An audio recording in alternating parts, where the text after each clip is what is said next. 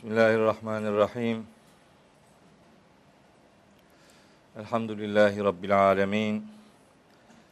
Ve salatu ve selamu ala seyyidina Muhammedin ve alihi ve ashabih. Ve men tebi'ahu bi ihsanin ila yevmiddin. Değerli kardeşlerim, hepinizi selamların en güzeliyle, Allah'ın selamıyla selamlıyorum. Allah'ın selamı, rahmeti, bereketi, afiyeti, mağfireti üzerinize olsun. Bugün Tekvir suresinin 7 ila 14. ayetlerini okumayı hedefliyorum. İnşallah bu 8 ayetlik pasajda ilahi mesajın bizlere hatırlatmak istediği hususiyetleri sizlere dilimiz döndüğünce aktarmaya gayret edeceğiz. Bu vesileyle Rabbim bana önce söyleyeceklerimi doğru söyleyebilmeyi lütfeylesin. Sonra size dinlediklerinizi doğru dinlemeyi, doğru anlamayı ve nihayet yüreğinize yazarak hayatınıza yansıtmayı nasip ve müyesser eylesin. Hatırlanacağı üzere Tekvir suresinin ilk 6 ayetlik bölümünü geçen ders son saat hakkında bilgi veren ayetler başlığında sizlere aktarmaya gayret etmiştim. Uzun bir ders olmuş idi hatırlıyorum. Belki bu bugün okuyacağımız 8 ayeti daha da geçen hafta okurum hesap etmiştim ama olmamıştı. Olsun. Orada da pek çok ayeti konuşma imkanı bulduk. Şimdi bugün de göreceksiniz şu kadar ayete temas edeceğiz.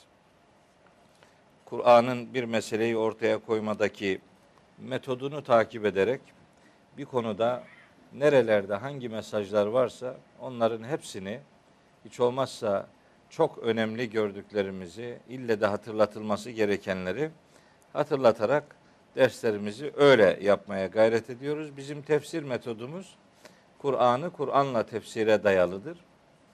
Ayetler birbirlerini hangi anlamda destekliyor veya tefsir ediyorlarsa biz de onları sizlere aktarmaya gayret ediyoruz. Neticede her zaman söylüyorum, bir daha ifade edeyim. Biz sadece sureleri konuşmaya başlıyoruz. Bizim dersimiz sure tamam bitti, anlaşıldı, hep söylenmesi gerekenleri söyledik, tamamladık iddiasında asla olmadım. Bundan sonra da öyle bir iddiam hiçbir şekilde olmayacak. Ben anlayabildiklerimi kardeşlerimle paylaşıyorum. Hep söylüyorum bu sureleri başkalarından da okuyun, başkalarının kitaplarından da takip edin, başkalarını da dinleyin. Ola ki hakikat onların ağzından dökülebilir. Bizimki bir çeşni olsun, bir renk olsun diye ortaya koyuyoruz. İlahi kelam şöyle bir ifadeyle bize seslenir. Bakın açtım hemen orası çıktı ya Allahu Ekber. Lokman suresinin 27. ayeti diyor ki Rabbimiz velev enne ma fil ardı min şeceratin aklamun vel bahru yemudduhu min ba'dihi seb'atu ebhurin ma nefidet kelimatullah İnnallaha azizun hakim. Yani yeryüzündeki ağaçlar kalem olsa, deniz hatta ona bir yedi tane daha eklense, başka bir ayet daha var. O da Kehif suresinde benzer bir mesajı veriyor. Onlar kalemler de sekiz tane denizde biter ama Allah'ın kelimeleri bitmez diyor. Dolayısıyla mesele yani ben anlattım bu bitti öyle bir şey yok. Biz sadece başladık. Başlıyoruz. Gerisini kardeşlerimiz diğer şeylerden takip edecekler. Keyif suresinin 109. ayeti. Diğer iki tane ayettir bunlar. Hiç kimse Kur'an hakkında ben bunu bildim, oldu, yaptım, tamamladım demesin. Bu tokat gibi çarpar adamın yüzüne. Kul lev kânel bahru midaden li kelimati rabbi lenefidel bahru kable en tenfede kelimatu rabbi velev ci'na bimislihi mededa. O da bu hakikati başka bir türlü söylüyor. Biz Kur'an hakikatlerini söyleyip bitirdiğimiz iddiasında hiç olmadık, olmayacağız. Sadece dediğim gibi hani bir 30 yılını Kur'an'ı anlamaya vermiş bir kardeşiniz olarak bu anlayabildiklerimi kardeşlerimle paylaşıyorum. Hepsi bu kadar. Başka bir iddia ya da başka bir bilgiçlik taslamak gibi bir derdim hiç olmadı. Öyle bir havadan da Allah'a sığınırım. Öyle bir düşüncem yok. Mesela geçen ders Tekvir suresinin ilk altı ayetini okuduktan sonra bana e-maillerle e, katkı veren kardeşlerim oldu mesela. Bir takım bilim insanlarından özellikle güneşin ışığını kaybetmesiyle alakalı, işte yıldızların dökülmesiyle alakalı, dağların yürütülmesiyle alakalı, hatta işte yağmur yüklü bulutların artık bu özelliğini yitirmesiyle alakalı son saati çağrıştıran bilgilerin bilimsel çalışmalarla da ispatlanabilecek hakikatler olduğu noktasında bana geri dönüşleri oldu. Bundan çok memnun oldum. Yani anladım ki bu kitap hep zannedilir ki bunu ilahiyatçılar, din işleriyle uğraşanlar bunu anlarlar. Bu onların işidir. Bu kitabın başka kimseye diyecek bir şey yok. Hayır öyle bir şey yok. Bu kitap herkesin kitabıdır. Her meşguliyetin sahibinin bu kitaptan öğreneceği şu kadar hakikat vardır. Biz sadece bir yol açmaya gayret ediyoruz. Bu bilimsel dünya Kur'an'ın iki kitabından bir tanesini incelemeyi bize öğretir. Kur'an bize iki kitap öğretir. Bunlardan biri kainat kitabı, biri insan kitabı. Bu iki kitap birbiriyle bütünleşecek. Allah'ın vahyettiği bu kitaptaki mesajlar daha iyi anlaşılacak. Kur'an kainat kitabının ve insanın ikiz, üçüz kardeşinden bir tanesidir. Hep beraber yürütülürse mesaj daha iyi anlaşılacak. Yani Allah'ın yazılı hakikatleri olduğu gibi okunan hakikatleri de var. İşte okunan hakikatleri vahyedilen bu kitaptakilerdir. Yazılı hakikatlerse kainat kitabına yazılan kanunlardır. Dolayısıyla ikisi beraber okunursa hakikat çok daha kolay elde edilebilecektir. Onun üzerinden yaptığımız çalışmaları, gerçekleştirdiğimiz yönlendirmeleri ifade etmeye gayret ediyoruz. Hepsi bundan ibaret. Başka bir duruşumuz, başka bir tutumumuz yok. En önemli meselemiz Kur'an'ı Müslümanların gündemine taşımaktır. Kur'an'ın konuşulmasını sağlamak istiyoruz. Başka bir derdimiz yok. Kur'an'ı konuşsun insanlar. Hakikat ancak o zaman elde edecekler. Yunus suresi 32. ayette buyurulduğu gibi فَمَاذَا بَعْدَ الْحَقِّ اِلَّا الضَّلَالِ Hakikatin yani Kur'an'ın ötesinde geriye şaşkınlık ve sapkınlıktan başka ne kalır ki yani? Hakikatin izini sürelim ki hakikatin izi Allah'ın bize öğrettiği işte bu ilahi mesajlardır. ve selam onun izinden yürümeye gayret ediyoruz. Bazen mesela şöyle şeyler oluyor. İşte diyelim din adına biri bir sunum yapıyor, bir şey anlatıyor. E anlattığı şeyler bazen isabet ediyor olsa da genellikle hata içeriyor. Adamın anlatımındaki hatalardan dolayı vatandaş adama kızarak dine küsüyor. Halbuki yolcuya kızarak yola küsülmez. Yani adam yanlış diyor. Başka birini dinle. Yani başın ağrıdığı zaman bir doktora gidiyorsun. Verdiği ilaçlardan istifade edemeyince ilaca mı küsüyorsun, doktora mı küsüyorsun? Ne yapıyorsun? Hiçbir şey yapmıyorsun. Başka bir doktora gidiyorsun. Bir tane daha arıyorsun yani. Daha daha derdine derman olabilecek bir yol izlemeye gayret ediyorsun. Bu işte de böyledir. Yani anlatımdan başı hoş olmayan adam dine küsüyor. Kur'an'a küsüyor.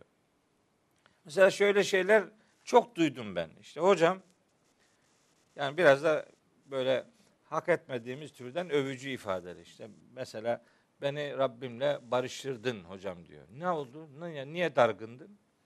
Yani ne, ne yaptı sana Allahu Teala'da? Niye darılmıştın yani? Ne oldu? İşte şöyle şöyle şeyler anlatıyorlardı. İyi de Allah değildi ki onu anlatan. Başka adam anlattı yani. Adama kızıyorsun, Allah'a küsüyorsun. İş mi bu?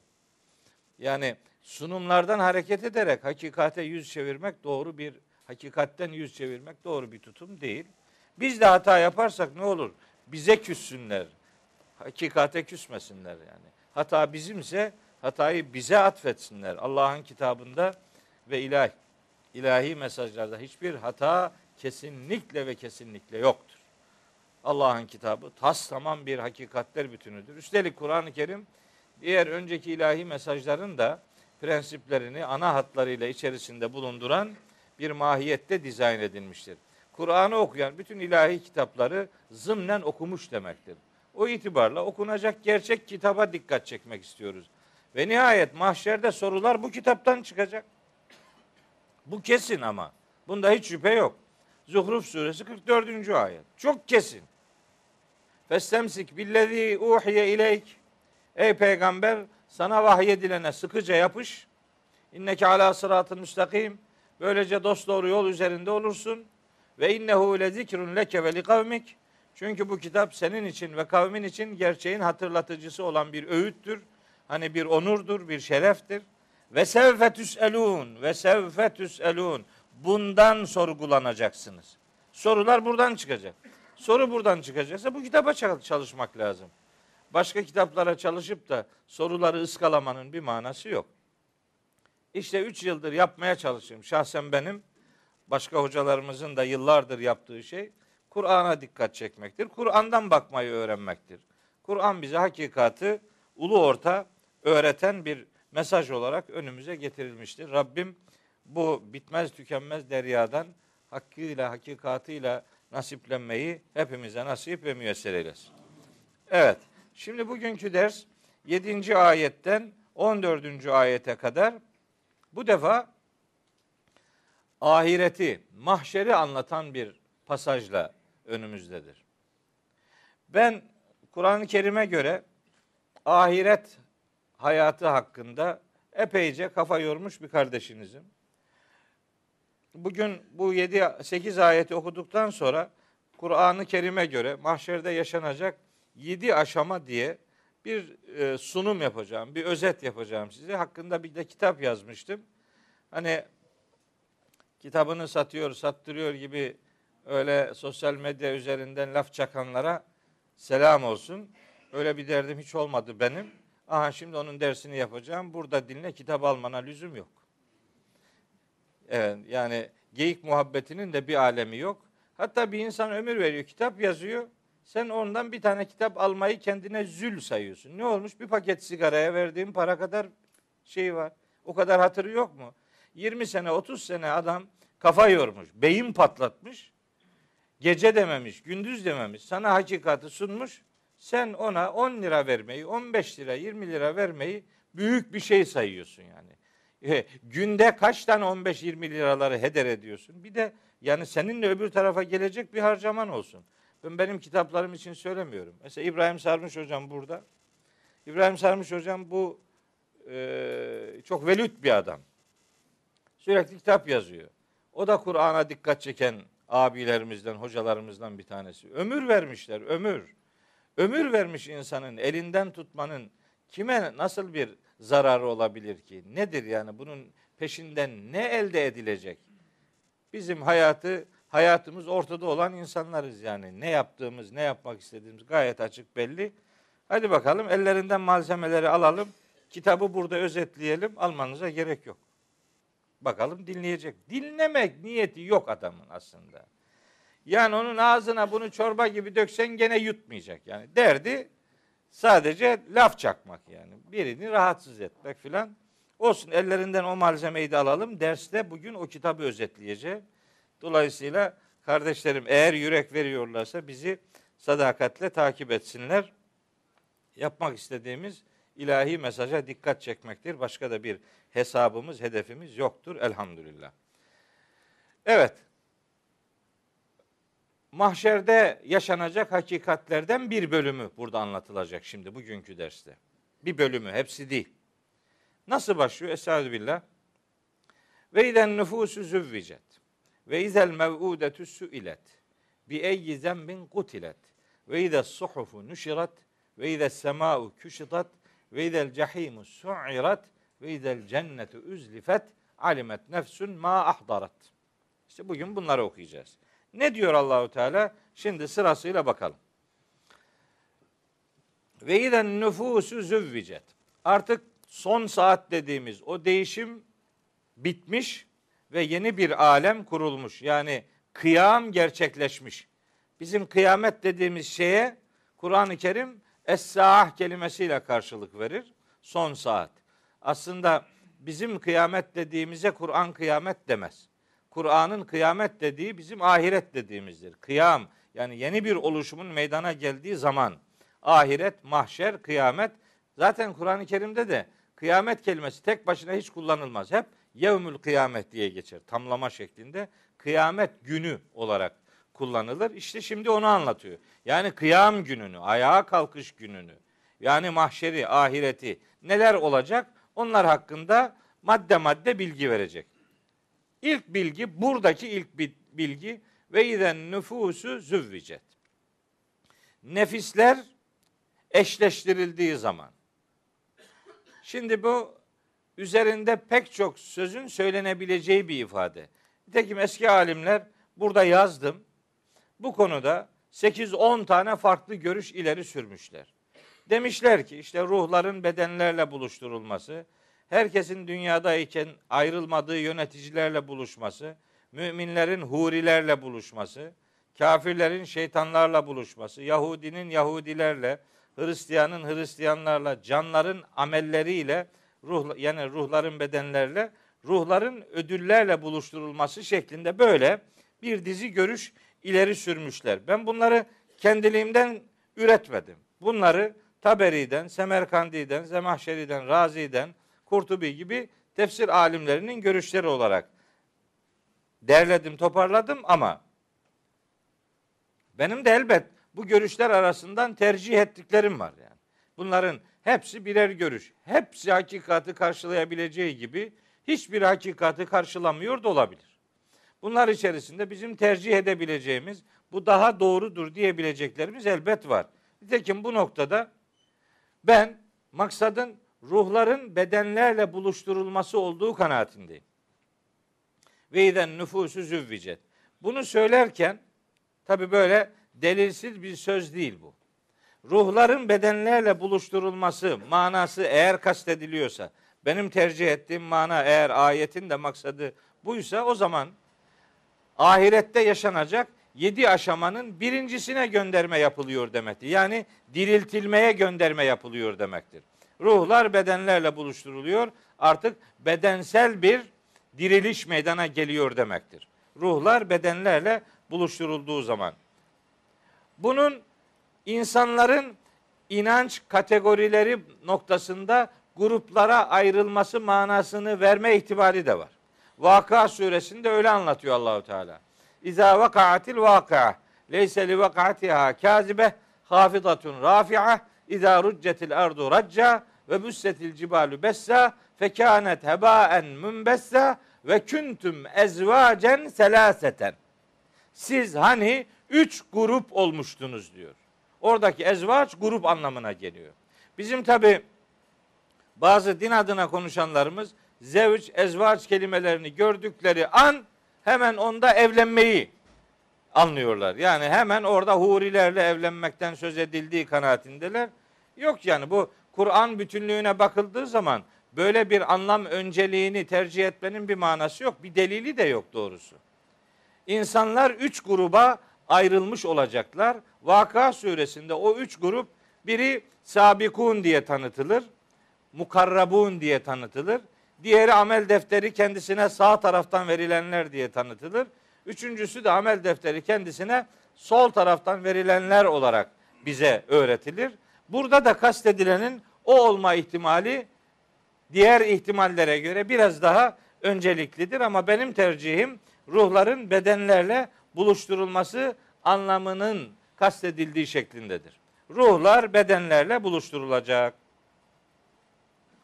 Eğer üç grup halinde bir araya getirilme kastediliyorsa o zaman o yedi aşamanın e, ikincisi kastediliyor demektir. Diriltilmeden sonra bir toplanma aşaması var.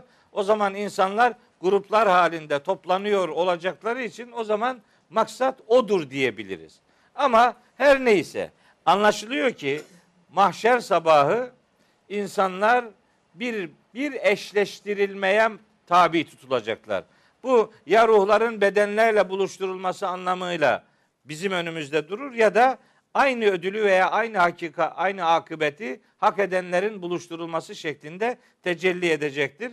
Nefislerin birleştirilmesi, eşleştirilmesinden yaklaşık kasıt bu olsa gerektir. Bu bir. İkincisi ve izel mev'udetu suilet bi eyyi zembin kutilet. Şimdi burada bir detay. Aslında mahşerde yaşanacak yedi aşamanın içerisinde böyle özel bir başlık yok.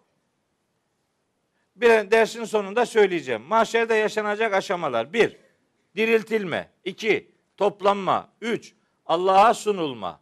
Dört, bilgilendirilme. Beş, yargılanma, sorgulanma. Altı, değerlendirilme. Yedi, cennete veya cehenneme sevk. Yani yedi aşama yaşanacak. Onları biraz sonra detaylarıyla sizlere aktaracağım inşallah. Bunların içerisinde mesela bu ayette dikkat çekilen şey bir başlık olarak yok. Ama bu ayet özel bir noktaya gönderme yapıyor. Diyor ki Rabbimiz ve izel mev'udetu suilet. Mev'ude böyle diri diri gömülen kız çocuğu demek. Ve izel mev'udetu suilet. Bu diri diri gömülen kız çocuğuna sorulacak. Bi eyyi zembin kutilet. Hangi günah sebebiyle öldürüldüğü sorulacak. Niye böyle bir vurgu var bu ayetlerin içerisinde? Yani daha amel defterleri açılmamış, ne bileyim daha işte sorgulama, işte mizan, amel de, amel defterleri verilmesi işlemleri filan bunlar yok. Hemen niye oradan başlıyor? Çünkü çok önemli kanayan bir yarası o toplumun.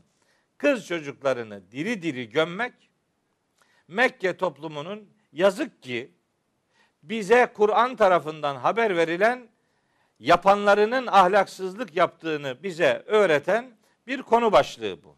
Ne yapıyorlardı? Onu birazdan söyleyeceğim. Neydi bu mesele?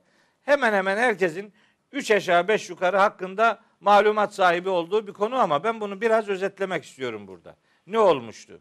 Şimdi Mekke'de böyle kız çocuklarına karşı olumsuz bir bakış vardı. Gerekçeleri de Kur'an-ı Kerim'de Zuhruf suresinde beyan ediliyor. Niye böyle yaptıkları? Diyorlardı ki Zuhruf suresi 18. ayette hani 16, 17, 18, 19, 20. ayetler Zuhruf suresinde bu konuyu anlatıyor.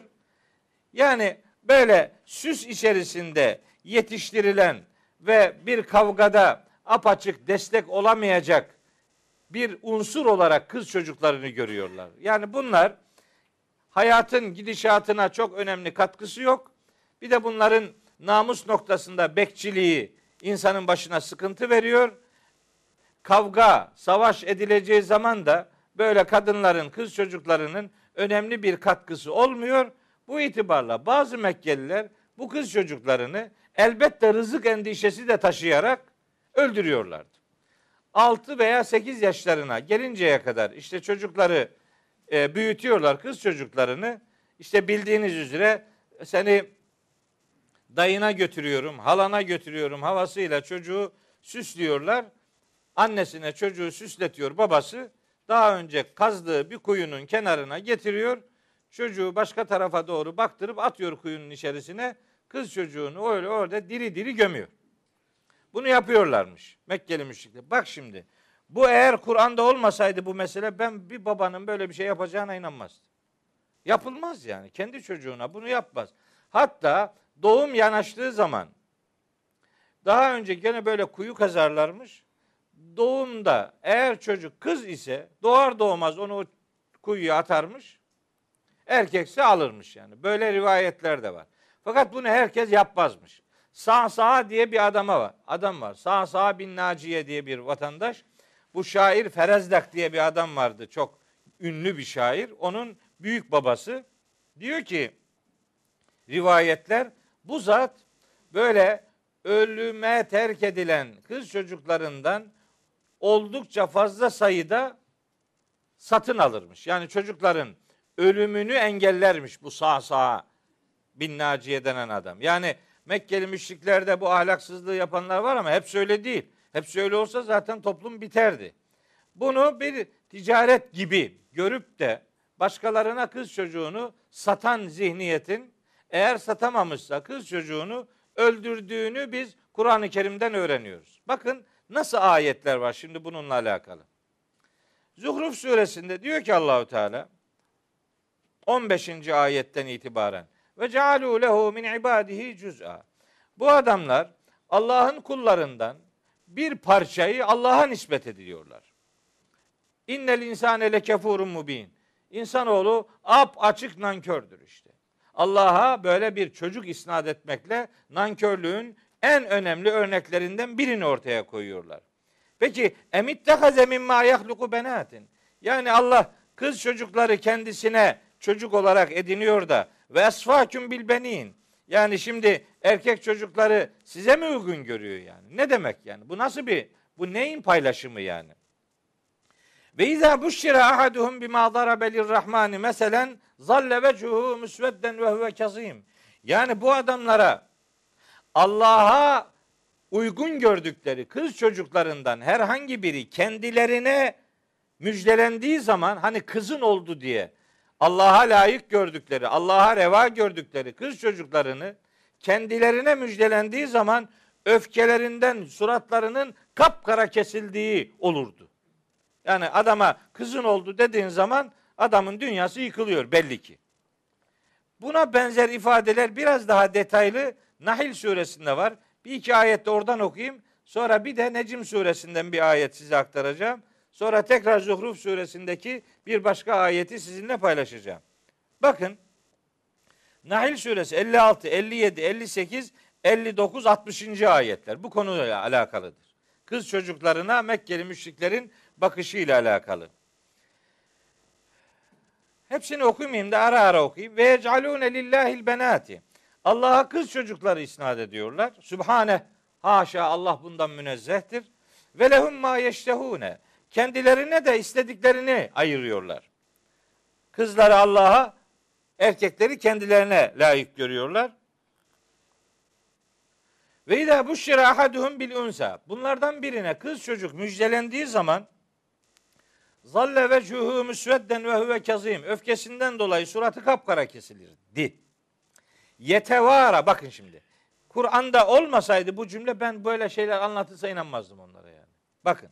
Yetevara minel kavmi min su'i ma buşşira. Kendisine yapılan bu müjdenin kötülüğü sebebiyle kavminden saklanırmış, utanırmış adam. Eyumsikuhu ala hunin em yedussuhu fit turabi. Şimdi düşünürmüş. Acaba bir alçaklık, bir ayıp sebebi olarak bu kızı yanında mı tutsun yoksa onu toprağa mı gömsün? Böyle düşünürmüş. Ela sa'a ma yahkumun. Dikkat edin ne kadar çirkin hüküm veriyor bu adamlar. Evet böyle yaparlarmış yani. Kız çocuğu onlar için büyük bir dert. Nice erkek çocukları var ki kız çocuğuna rahmet okuturlar yani. Güya sanki erkek olunca ne oluyorsa işte böyle bir ayrım var. Daha başta söylediğim gerekçelerle böyle davranıyorlar. Allahu Teala bu bakışın sakat olduğunu ortaya koymak üzere Necim suresinde tabi Necim suresinde harika bir bağlantı kurularak mesele oraya yediriliyor.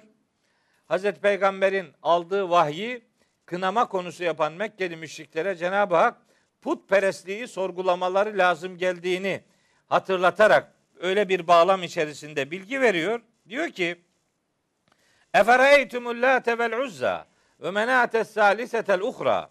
Yani bir düşünün bakalım o latı uzzayı, üçüncüsü olan o menatı. Siz peygamberin vahiy almasını, melekle buluşmasını sorguluyorsunuz. Yerli yerince bir işlem olarak görmüyorsunuz. İlahi bilgilerden istifade ediyor oluşunu dilinize doluyorsunuz. Peki ya size ne demeli? Sizin latınız, üzzanız, diğer üçüncüsü olan menatınıza ne demeli? Bunlar kime ne bilgi veriyorlar ki?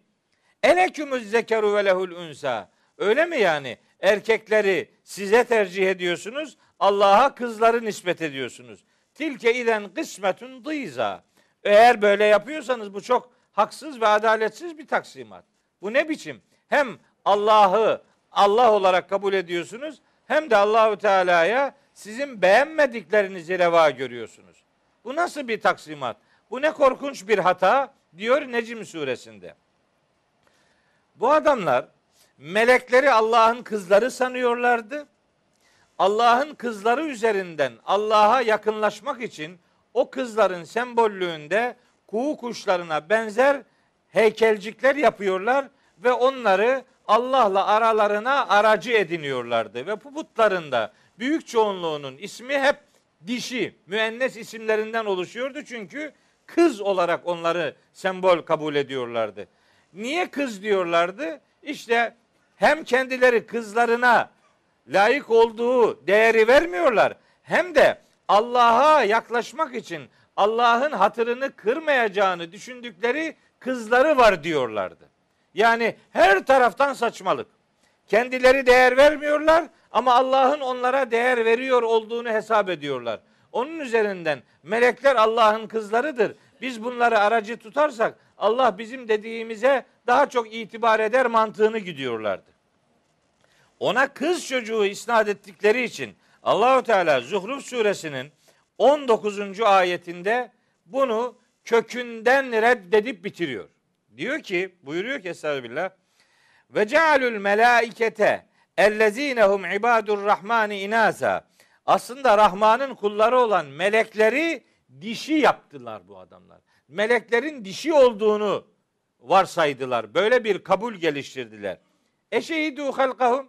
Meleklerin yaratılışına şahit mi oldular bunlar? Nereden biliyorlar meleklerin cinsiyeti olduğunu? Setüktebu şehadetuhum ve yüselun. Eğer böyle bir şahitlik kurgusu yapmışlarsa onların şahitlikleri zaten yazılacak ve bu yaptıkları hatadan dolayı derin bir sorgulamaya tabi tutulacaklardır. Allah'a hiç kimse çocuk isnat edemez. Bunun üzerinden Cenab-ı Hak çocuklu bir varlık olarak tanıtılamaz. Mekkeli müşriklerin Allah'a çocuk isnadı kız çocuklarından ibaret de değildi.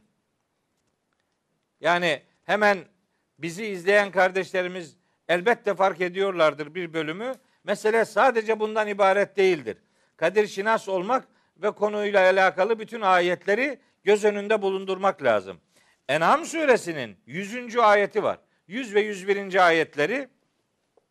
Ayrıca bir de Saffat suresinin 158. ayeti var. Konuyla ilgili bu ayetlerin de mutlaka bilinmesi lazım. En'am 100. ayette diyor ki Rabbimiz Estağfirullah. Ve cealu lillahi şurakâe el cinne. Allah'a cinleri ortak koştular. Bunlar sadece melek üzerinden değil. Cin kavramı tabi görünmeyen varlık olması itibariyle bazı alimler melekleri de cin kavramının içerisinde kabul ederler. Görünmeyen varlık olmaları itibariyle ama mahiyet olarak melekler farklıdır, cinler farklıdır. Cinleri Allah'a ortak isnat ettiler. Halbuki ve halakahum Allah'ın böyle bir ortağı olabilir mi? Allah onları yaratmış. Ve haraku lehu benine ve benatin bi gayri ilmin. Bilgisiz bir şekilde Allah'a hem erkek çocuklar hem kız çocuklar isnat ettiler. Cinler üzerinden. Yani Allah'ın cinlerden oluşan ortakları var. Bu sayede Allah'ın hem oğulları var hem kızları var. Öyle bir kabulleri de var. Subhanehu ve Teala amma yasifun. Allah bunların nitelendirdiği bu şeylerden münezzehtir, uzaktır. Bedi'us semavati vel ard. Allah göklerin ve yerin yoktan var edicisidir. Enna yekûnü lehu veledün. Nasıl olur da Allah'ın bir çocuğu olabilir? Velem tekün lehu sahibetün. Halbuki Allah'ın hanımı yoktur. Hanımı olmayan bir kudrete çocuk isnat edilemez hanımı yoksa onun çocuğu vardır denemez. Yani bu meseleyi cinler üzerinden ortaya koyanları da En'am suresi 100 ve 101. ayetler şiddetle reddediyor. Saffat suresi 158'de ise ve cealu beynehu ve beynel cinneti neseba. Allah'la cinler arasında bir nesep bağı isnadında bulundular.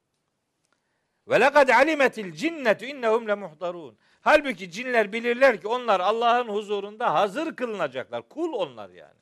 Allah'la onlar arasında nasıl bir nesep bağı olabilir ki diye ayet Saffat suresi 158. ayet bu kabulü reddediyor. Olan aşağı yukarı bu. Bunlar kullukta şirk unsuru olarak kız çocuklarını melek sembollüğü üzerinden melekleri Allah'ın kızları sayarak Allah'a çocuk isnadında bulunuyorlar. Bir taraftan böyle, bir taraftan da kendi kız çocukları olduğu zaman bir bölümü bu çocukları diri diri gömüyor. Yani hakikat bunun üzerinden dolaşıp duruyor.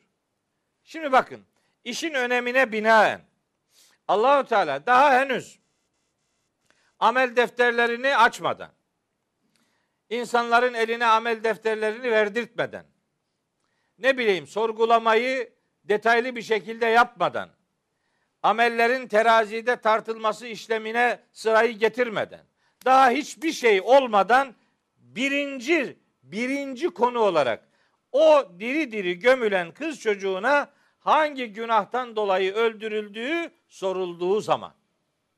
Soran kim? Melekler. Allah sorduruyor. Kime? Kız çocuğuna. Bu edilgen cümlelerde Arapçada da bütün dillerde vardır. Bazen cümleler etken kalıpta gelir, bazen edilgen kalıpta gelir. Edilgen kalıpta gelmesinin çok önemli bir sebebi vardır. Yani cümlelerin meçhul kalıpta gelmesi böyle sıradan bir ifade tercihi biçimi değildir. Mesela düşünün bir olay olsa. Mesela çok ünlü birine bir suikast düzenlenmiş olsa. Suikastı düzenleyenin kim olduğu bilinse bile asıl önemli olan suikast haberi olduğu için filancaya suikast düzenlendi diye edilgen bir kalıp kullanılır. Niçin? Olay önemlidir onun için. Biliniyor fail biliniyor olsa bile şu ona suikast düzenledi diye haber verilmez. Haber suikast üzerinden verilir. Burada da olay çok çok önemli olduğu için bu kız çocuğu kendisi değil de kız çocuğuna olay soruluyor. Olayın önemi, şiddeti, dehşeti, vahşeti ortaya konulsun diye kız çocuğuna sorulacak hangi günahtan dolayı öldürüldüğü.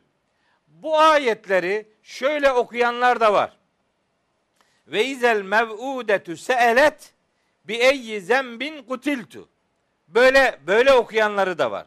O zaman mana düz cümle halinde olur. Kız çocuğu kendisi soracak. Hangi günahtan dolayı öldürüldüğü, hangi günahtan dolayı öldürüldüm diye kız çocuğu bu soruyu soracak. Böyle bir kıraat ihtimali de vardır. Ama ben birincisinin yani şu mevcut okuduğumuz halin daha doğru olduğu ve daha doğru mesajın o şekilde elde edileceği kanaatindeyim. Bunu Allahu Teala şiddetli bir uyarı sebebi olarak ve sorgulamada mahşerde en önemli konu başlıklarından biri olarak bize hatırlatıyor. Neden? Çünkü Maide suresi 32. ayet bize bir şey öğretmiştir. Maide 32. ayette Rabbimiz buyurmuştur ki kim sebepsiz yere bir cana kıyarsa bütün insanlığı öldürmüş gibidir. Bize göre bir Adem bir alemdir. Bir insan cihandır bize göre. Onun sebepsiz ve haksız yere canına kıymak bütün insanlığı öldürmekle eş değerdir. Maide suresinde Tevrat'ın bir hükmü olarak Kur'an'ın da bir prensibi halinde bize sunulmuştur. Öyleyse haksız yere bir kız çocuğu öldürüldüyse bu kız çocuğunu öldüren adamın ilk sorgulanacağı şey Rabbin kimdir, peygamberin kimdir, kitabın nedir, dinin nedir sorularından çok daha önce bu soruyla muhatap olacaktır. Kız çocuğunu diri diri gömen. Bu ayet kız çocuğu üzerinden gidiyor. Biz bir Kur'an talebesi olarak Kur'an'a baktığımız zaman şunu çıkarabilir miyim? Bu terletti beni ya. Samsun çok daha sıcaktı. Burası buz gibi ya. Dün akşam Samsun'dan geldim. Çok rahattı. Hiç sıcaktı ama burası kış gibi soğuk. Allah size metanet ihsan eylesin. Evet. Kur'an'a baktığınız zaman bu çocukların öldürülmesiyle alakalı başka şeyler de var. Başka şeyler de görürsünüz. Mesela Firavun'la alakalı ayetleri, Firavun'un İsrailoğullarıyla ilişkisini bize haber veren ayetleri şöyle yakından bir anlamaya çalıştığınız zaman bu çocuk öldürme işlemini onun da vakti zamanında yaptığını görürsünüz. İşte Bakara suresinde, Araf suresinde, İbrahim suresinde bu meseleler anlatılır. Hatta Kasas suresinde de anlatılır. Neydi? Adam, büyücüler ona demişler ki bu senin toplumunun içinden bir erkek çocuğu senin iktidarını elinden alacak diye böyle bir söylem geliştirilmiş. Onun üzerine o da erkek çocuklarını öldürüyor. Öldürtüyor. Hatta Hz. Musa'nın kıssasının anlatıldığı hem Kasas suresinde hem Taha suresinde bunun işte bir takım detayları üzerinde durulur. Ben o detaylara girmek istemiyorum. Şimdi Firavun erkek çocukları öldürttü diye biz ona tabi zalim diyoruz. Evet zulüm zaten. Mekkeli müşrikler sebepsiz yere kızlarını öldürdüler diye bir bölümü hiç olmaz öldürdüler diye bunlara da aynı ifadeyi çok rahatlıkla kullanıyoruz. Yani nasıl olur da bir adam kendi kızını diri diri gömer? Bu aklın hafsalanın almayacağı bir iş. Ama yapmışlar bunu. Yapıyorlar. Şimdi bu tarihi birer gerçeklik olarak bunu düşünüp bunun üzerinde kafa yorduğunuz zaman bunun bir canavarlık olduğunu rahatlıkla söylüyor. Herkes söyleyebiliyor. Fakat meseleyi güne getirmeyi hiç kimse istemiyor. Senin üzerinden bu mesele neye evriliyor? Biraz düşün bakalım. Burada sana yönelik bir şey de var mı acaba? Hiç üzerine alınmıyor. Hiç kimse. Ben çok hassasım bu konuda. Bu kız çocukları olsun, erkek çocukları olsun. Ama daha çok kız çocukları üzerinden yürüdüğünü biliyoruz. Mesela kürtaj yaptıran kadınlar var. Çocuğuna kürtaj yaptıran babalar var. Bunlara ne demeli? Ne yani bu şimdi nasıl savunacak kendisini Allah'ın huzurunda? Efendim yeni evliydik. Yani şimdilik çocuğumuz olsun istemedik. Dolayısıyla onu aldırdık. Bak senin sorun ilk sorun bu olacak haberin olsun. Sana soracak Allahu Teala. Niye o çocuğu hangi günahından sebep aldırdın? Kürtaj işte. Yok bilmem sağlık sorunları varmış. Tabi. Bak neler söylüyorlar biliyor musunuz? İşte dört aya kadar alınabilir. Olur. Başka ne buyuruyorsun? Kim dedi sana dört aya kadar alınabiliyor? İşte filanca yerde okumuştum. Onlarla beraber haşr olursun. Görürsün dünyanı.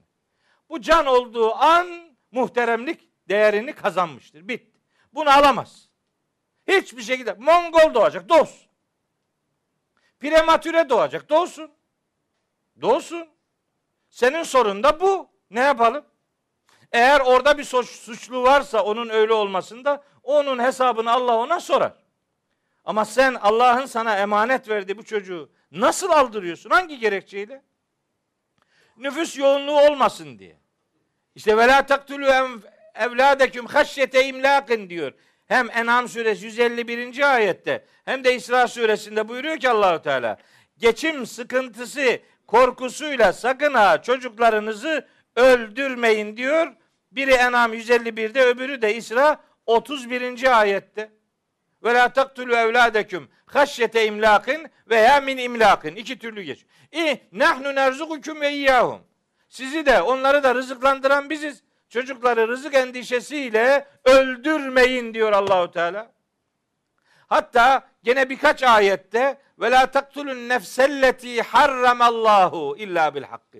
Sakın haksız yere Allah'ın haram kıldığı cana kıymayın. Allah'ın haram kıldığı dedi. Allah'ın saygın kıldığı. Harramallahu hem Allah'ın haram kılması manasına gelir.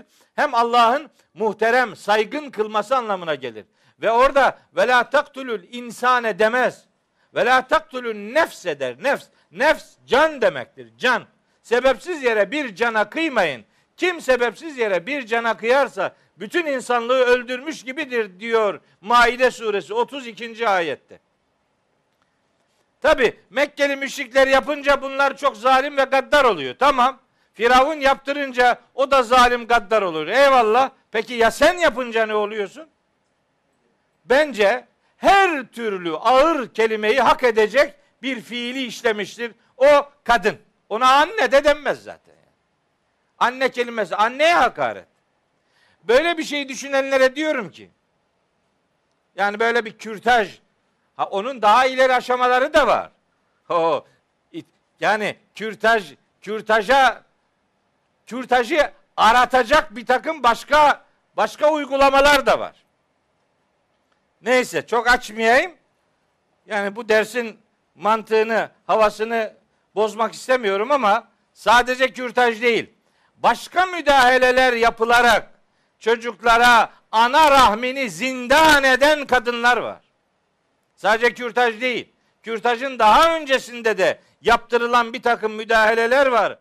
Daha döllenmiş o ceninin döl yolundan rahme gitmesini engelleyen bir takım müdahaleler yapıyorlar. Ve adına da gebeliği engelleyici müdahale diyorlar. Hayır, gebeliği engelleyici değil. Engelleyemiyorsa da sonlandırıcı bir müdahaledir. O spiral denen aleti taktırıyorlar. O da aynı şey yani. Kürtajın amcasının oğlu. O da aynı yani. Siz siz olun. Ruzi mahşerde ilk böyle bir soruyla karşılaşmamaya özen gösterin. Allah'ın saygın kıldığı bir cana kıymayın. Kur'an kıssalarını tarihe gömerek üzerine bir şey alınmamayı büyük bir maharet olarak becerdik. Ayetlerdeki uyarılar bunlar Mekkelileri ilgilendiriyor, bu beni ilgilendirmiyor diyerek üzerimize alınmamayı gayet ustalıkla, maharetli bir şekilde başardık. O zaman ayetlerin güne söyleyecek bir şeyi kalmadığını da göz ardı ettik. Ne kaldı geri? O beni ilgilendirmiyor, bu beni ilgilendirmiyor bir şey yok. Şimdi diyor ben ki hocam bunu yapmıştık biz şimdi ben şimdi ne yapacağım? Yaparken bana soracaktın. Önce bana soracaktın. Yapabilir miyim böyle bir şeyi? Sonra benden cevap alacaktın. Ne zaman ne sordun bana ki? Yani çocuğu öldürdün. Ondan sonra şimdi ne yapacağım? Verirsin hesabını Allah'a. Mahşerde görüşürsünüz. Ve idel mev'udetü suilet. Sadece Mekkeli müşrikleri beklemiyor. Seni de bekliyor haberin olsun. Yapmayın böyle bir şey ya. Allah'ın insanlığa sunduğu en önemli hakların başında hayat hakkı gelir. Hayat hakkını çocuğun elinden almak, ana rahmi gibi çocukların en rahat edeceği, en karari mekin diyor ona Allahu Teala. Ana rahimleri en güçlü durma yeridir. Rahim kelimesi Rahman Rahim sıfatlarıyla aynı kökten gelir. Aynı sıcaklığın, aynı merhametin anadan çocuğa geçtiği en müstesna e, bakım yeridir orası. Ana rahmini cellat haneye dönüştürenler bunun hesabını ağır vereceklerdir bilsinler. Yapmasınlar böyle bir yanlışlık. Yapmasınlar. Aman ha yapmasınlar. Hamilelikten hamileliği engellemenin yolları vardır. Onları bilen bilir, öğrenmek isteyen öğrenir. Ama bir döllenme gerçekleştikten sonra o döllenmiş cenini, hayatını sonlandırmak kimsenin hakkı da haddi de değildir. Ve izel mev'udetü suilet bi eyyi zembin kutilet. Üstelik sana Rabbin kimdir sorusu sorulmadan bu soruyla muhatap olacaksın haberin olsun. Niye bu kadar şiddetli konuşuyorum? Konuşuyorum çünkü o o öldürülen canlar yüreğimde yara ben. İşte hocam o kadar sert gitmesen de ha ne diyor? Vücut benim istediğimi yapar. Vücut senin değil istediğini yapamaz. Vücut sana emanet senin değil kusura bakma. Sen kim oluyorsun yani? Allah bunu sana emanet etti. Bunun hesabını ver, vereceksin. Soracak sana bunu. Sapa sağlam bir çocuk vermiştim. Ne yaptım bunu? Bu doğmadan hayat hakkı elinden alınanlar. Bu dediklerim. Bir de doğduktan sonra hayatı zindan edilen çocuklar var. Öyle değil mi? Yani çeşitli yörelerde var. Çocuklara, kız çocuklara mirastan hakkını vermiyor adam. Ayıp ettim. Bizim oralarda var. Kız babasının malından hakkını istedi mi ayıptır. Niye ayıp? Kız baba malından mı alırmış? E alır. Alır verilmiş hakkı. Öyle şartlandırıldı ki kızlar babalarının evinden mal almayı ayıp sayar hale getirildiler. Bu başka versiyonları da var. Mesela çocuklarınızı öldürmeyin ayeti. Çocuklarınızı ahlaken öldürmemek manasına da gelir. Ahlaken onları öldürenler de aslında bu yaptıklarının hesabını verecekler. Yani çocuklarla alakalı ana babanın pozisyonunu düzenleyen ayetler günün her şartına ve çocuk ana baba ilişkisi noktasında yaşanan her pratiğe uyarlanabilecek mesajlar içermektedir. Onun üzerinden meseleyi sadece Mekkeli müşriklerin kız çocuklarını diri diri gömmesine indirgeyip onun onun peşi sıra Buradan bize hiç mesaj yok. E, beleşçiliğine, soyunmanın bir alemi yok. Bu hiç kimseyi kurtarmaz. Ve izel mev'udetü suilet bi eyyi zembin kutilet. Çok ciddi bir uyarıdır ve her anne baba durumunda olanları yakinen ilgilendirmektedir. Çocuklara haram rızıklar vermek de onları öldürmektir. İnnellezîne ye'kulûne emvâlel yetâmâ zulmen innemâ ye'kulûne fî butunihim naran ve seyaslevne sa'ira. Nisa suresi 10. ayet. İnsanların, yetimlerin mallarını haksız yere yiyenler karınlarını ateş dolduranlardır ve onlar ateş azabına yaslanacaklardır diyor Allahu Teala. Gene Nisa suresi 29. ayette Ya eyyühellezine amenu La te'külü emvaleküm beyneküm bil batıl illa en tekune ticareten an teradın minküm ve la taktulü enfuseküm. Aranızda mallarınızı batıl yollarla yemeyin. Böylece kendinizi öldürmeyin. Haram gıdalar yemek kişinin kendisini öldürmesidir. Çocuklarına haram gıdalar verenler çocuklarının genlerini bozup onları perperişan edenlerdir. Hayat hakkını elden almak ne kadar bir cürümsa çocukları helal rızıklarla büyütmemek de öyle bir cürümdür. Ve onları ahlaken doğru değerlerle buluşturmayıp saldım çayıra mevlam kayıra mantığıyla onları sera, serapa ortalığa yaymak da aynı duyarsızlığın bir başka versiyonudur. O itibarla ayetlerin güne ve bize dair vermek istediği mesajları bize verilen mesajlar noktasında sormak, sorgulamak ve ayetleri öylece anlamaya çalışmak mecburiyetindeyiz. Bu bir mecburiyettir, bu bir lüks filan değildir, bir alternatif, bir tercih filan değildir. Bu bizim görevimizdir ve bu görevi yapmak zorundayız ve selam. Çocuklarımız bize emanettir. Allah bu emanetleri bize sapa sağlam, kamil, ekmel, mükemmel bir şekilde verdi. Biz onları bozup perişan edip ona iade etme lüksüne sahip değiliz. Biz görevimizi yaparız. Buluğa erdikten sonra yolunu kendisi başka türlü çekiyorsa, seçiyorsa o kendi sonucuna katlanır. Ama biz görevimizi yapmış olmak durumundayız. Çok uğraşırsınız bazen olmayabilir de. Hazreti Nuh uğraştı uğraştı. Oğlu Kenan işte zıvanadan çıktı. Suç Hazreti Nuh'un değil. O görevini yaptı. Ama kendine yeterli olduğu zaman yolunu başka türlü seçiyorsa sonucuna kendisi katlanır. Ama biz baba olarak çocuklarımızın hayat hakkına, rızık, helal rızık sahibi olmalarına ve onları doğru ahlaki değerlerle donanımlı hale getirmeye dair görevlerimizi yapmakla yükümlüyüz. Biz bunları yaparız sonra. Sonra kendi yolunu başka türlü çizerse o da sonucuna katlanır, hesabını sahibine verir. Çok önemli bir yükümlülükle ayetlerin bize seslendiğini bu vesileyle söylemek isteyeyim. Yani mahşeri anlatan bir ayetten güne dair sonuç çıkartmak bu kadar gerekli mi? Ben gerekli olduğuna inanıyorum. Orada insanlar üç gruba ayrılacaklar. O gün o üç gruptan hangi grupta olmayı arzu ediyorsan bugün ona göre davranacaksın. Ve o gün bir cana kıymanın korkunç bir şekilde hesabının sorulduğu o pozisyonda muhatap olmak istemiyorsan bugün gereğini yapacaksın. Orada yüzünü kızartacak eylemlerle yüzleşmek istemiyorsan burada yüzünü akpak edecek davranışların sahibi olacaksın. Orası bir sonuçtur. Orası bir sonuç elde etme yeridir. Burası sebeplerin gerçekleştiği yerdir. Sonucun değişmesini istiyorsan sebebi değiştirmek zorundasın. Sebepler aynı devam ettiği sürece sonuçlar da kaçınılmaz bir şekilde aynı şekilde tecelli eder. Hiç kimse ondan kurtulamaz vesselam. Evet. Üç. Ve ide suhufu nüşirat. Mahşerde yaşanacak hakikatlerden bir diğeri. Suhuf açıldığı zaman, sahifeler açıldığı zaman. Kur'an-ı Kerim'de insanların mahşerde yaşayacağı aşamalardan biri de işte bilgilendirilme aşamasıdır. O bilgilendirme birkaç noktada, birkaç versiyonu olan bir işlem olarak gerçekleştirilecektir. Onlardan biri en yaygın olanı amel defterlerinin açılmasıdır. Kur'an-ı Kerim'de bu amel defterlerinin açılmasıyla alakalı pek çok ayeti kerime var. Amel defterleri açılacak demek, ale ameller yazılıyor, yazdırılıyor demektir aynı zamanda. Hani Yasin'de var ya, İnna nahnu nuhyil mevta ve nektubu ma ve nektubu nektubu yazıyoruz diyor bak. ve nektubu yazıyoruz. Ma kaddemu ve asarahum.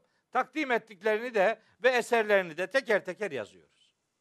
12. ayeti Yasin suresinin. Yunus suresinde var bir ayeti kerime 21. ayet. İnne rusulena yektubune ma temkurune. Sizin kurmakta olduğunuz her türlü film ve fırıldağı elçilerimiz yazıyorlar. Yazdırılıyor bak ameller. İnfitar suresinde var. Ve inne aleyküm lehafizine kiramen katibine ya'lemune ma tef'alune. Yaptıklarınızı koruma altına alan değerli yazıcılar var. Yazıyorlar. Neler yapıyorsanız onları biliyor ve kaydediyorlar. Ameller yazdırılıyor. 12 tane ayet grubu var. Amellerin yazdırılmasıyla alakalı o ayetleri orada hepsini yazdım. Ameller yazdırılıyor. Ve bu amellerin yazıldığı defterler için Kur'an-ı Kerim bazen kitap kelimesini kullanır. Bazen bu ayette olduğu gibi suhuf kelimesini kullanır. Bazen de Kamer suresinde geçtiği üzere zübür kelimesini kullanır. Der ki Kamer suresinde bakın 52 ve 53. ayetleri Kamer suresinin ve küllü şeyin faaluhu fi zübur. Onların yaptığı ne varsa hepsi sahifelerdedir. Yani kayıtlıdır. Ve küllü sagirin ve kebirin müstatarun.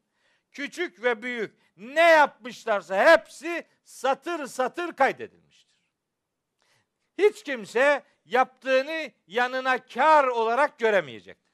Kim ne yaptıysa olumsuz anlamda onun karşısında ilahi huzurda görecektir. Nitekim bu bir korkunç yürek burkulmasının da kapısını aralayacaktır. Kehif suresinin 49. ayeti tam da bunu öğretir bize. Kehif 49. Hani ben bir tefsir yazıyorum ya Envarul Kur'an diye. Bu derslerin de adı oradan geliyor zaten. Tam Keyif suresinin 51. ayetine geldim. Şu sıralar o ayetle uğraşıyorum. 49. ayeti okurken böyle yüreğim burkula burkula okudum. Ya bu ayette söyleneni biz de yaşasak ne yapacağız diye kendi kendime büyük bir sıkıntıya girdim. Paylaşayım biraz da siz sıkıntıya düşün. Hani adamın bir tanesinin borcu varmış. Komşusuna çok bunalmış. Hanımı demiş ki ya ne var bu kadar bunalıyorsun? Ne oluyor sana? Ne demek ne oluyor demiş. Yarın adama şu kadar borcumuz var. Bu yarın ödenecek. E üstelik param da yok. Nasıl bunalmayayım? Oho o kolay ben onu hallederim demiş kadın. Nasıl? Bak şimdi seyret demiş. Çıkmış balkona adama seslenmiş komşuya demiş ki bizim beyin size borcu varmış öyle mi? Evet dedi. Ne zaman verecektin? Yarın verecek. Vermeyecek haberin olsun dedi kapattı. Eşine dedi ki şimdi biraz da o düşünsün. Buraya kadar sen bunaldın şimdi bundan sonra da o bunalsın. Ben bu ayetleri okurken içim daraldı biraz da sizin daralsın. Bak ne diyor? Ve vudi'al kitabı. Kitap ortaya konacak. Kitap ortaya kondu diye geçiyor. Ben çok söyledim. Mahşerde yaşanacak hakikatler Kur'an-ı Kerim'de genelde olmuş gibi sunulurlar. Bu bir Kur'an üslubudur. Bunu özellikle hatırlatayım. Ve vudi'al kitabı. Kitap ortaya konulmuş olacak yani. Feteral mücrimine müşfikine mimma fihi. Suçluların o kitapta olanlardan dolayı korkmakta olduğunu göreceksin. Ve yekulune ve diyecekler ki ya veyletena ah eyvah yazık bize. Ma li hadel kitabi la yugadiru sagireten ve la kebireten illa ahsaha. Bu ne biçim kitap? Bu kitaba ne oluyor da küçük dememiş, büyük dememiş, hepsini teker teker sayıp dökmüş. Ahsa bir şeyi bütün detaylarına varıncaya kadar sayıp ortaya dökmeye derler. Yasin 12'de de Mücadele Suresi 6. ay 5. ayette de bu kelimeler kullanılır. Ahsa, yuhsi, ihsa bir şeyi böyle sayımını, dökümünü ortaya koyarak efendim e, göz önüne sermeye denir. Bu ne biçim kitapta küçük dememiş, büyük dememiş, hepsini sayıp dökmüş. Ve vecedu ma amilu hatira ve la yazlimu rabbuke ahada. Onlar dünyada ne yapmışlarsa onu karşılarında hazır bulmuş olacaklardır. Yoksa senin Rabbin hiç kimseye haksızlık yapmayacaktır. Demek ameller kaydediliyor. Ve bunlar ortaya dökülecektir. Ortaya dökülünce ne olacak? Size bir ayette oradan hatırlatayım bakın. Tarık suresinde diyor ki Allahu Teala 9. ayette Yevme tübles serairu bütün sırlar ortaya dökülecektir. Ya şimdi o gün görmekten içinin daralacağı bir eylem varsa bugün onu yapmayacaksın. Yoksa önüne çıkacak işte. Hani o zaman nasıl olacak diye soruyorlar. Ya kolay bunu bugün anlamak benim için çok kolay yani. Şimdi mesela adamın dediklerini kameraya çekiyorsunuz. Şimdi bizim program zaten kameraya çekiliyor. Ondan sonra takıyorsun işte işte bantı veya CD'yi veya flash belleği al programı önüne getiriyor. Yani bunu insanoğlu böyle kaydettirip önüne bir daha getirip seyrettirebiliyor da Allahu Teala bunu yapamaz mı yani? Yani sen yapabiliyorsun Allah yapamayacak. Nasıl olacak bunlar? Olur hiç merak etme ya. Sen yeter ki senin yüzünü kızartacak eylemler yapmaya, yapmamaya özen göster. Yoksa bunlar deşifre olup önüne gelecek. Hatta Hakka suresinde der ki Allahu Teala bakın 18. ayeti Hakka suresinde. Yevmeydin o gün tu'raduna Allah'a sunulacaksınız. La tehfa minküm hafiyetün sizden hiçbir gizlilik gizlide kalmayacaktır. Bu. Hafiye gizli şey. Hiçbir gizli şey gizlide kalmayacaktır. Bir tane daha okuyayım. Lokman suresi 16. ayet. Ya Hazreti Lokman oğluna nasihat ediyor. Diyor ki bak yavrum ya bu neyye evladım canım ciğerim inneha intekü miskale habbetin min hardelin. Yani yaptığın eylem bir hardal tanesi ağırlığınca bile olsa fetekün fi sahratin kayaların içinde bile olsa ev fis semavati uzay boşluklarında bile olsa ev fil ardı yerin derinliklerinde bile olsa ye'ti bihallahu Allah onu getirecektir. Daha bir şeysi var mı bunun? Daha lamıcı mı yok. İnna Allah latifun habirun. Allah latiftir, habirdir. O ayetteki latif de Allah lütufkardır manasına yorumlanıyor. Yok yok. Burada latif lütufkar manasına değil.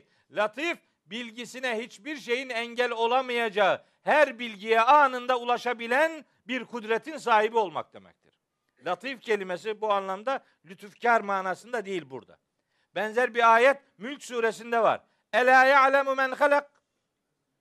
Dikkat edin, yaratan hiç bilmez mi? Ve huvel latiful habiru. O her bilgiye anında ulaşan ve her hakikatten anında haberdar olan yegane kudrettir.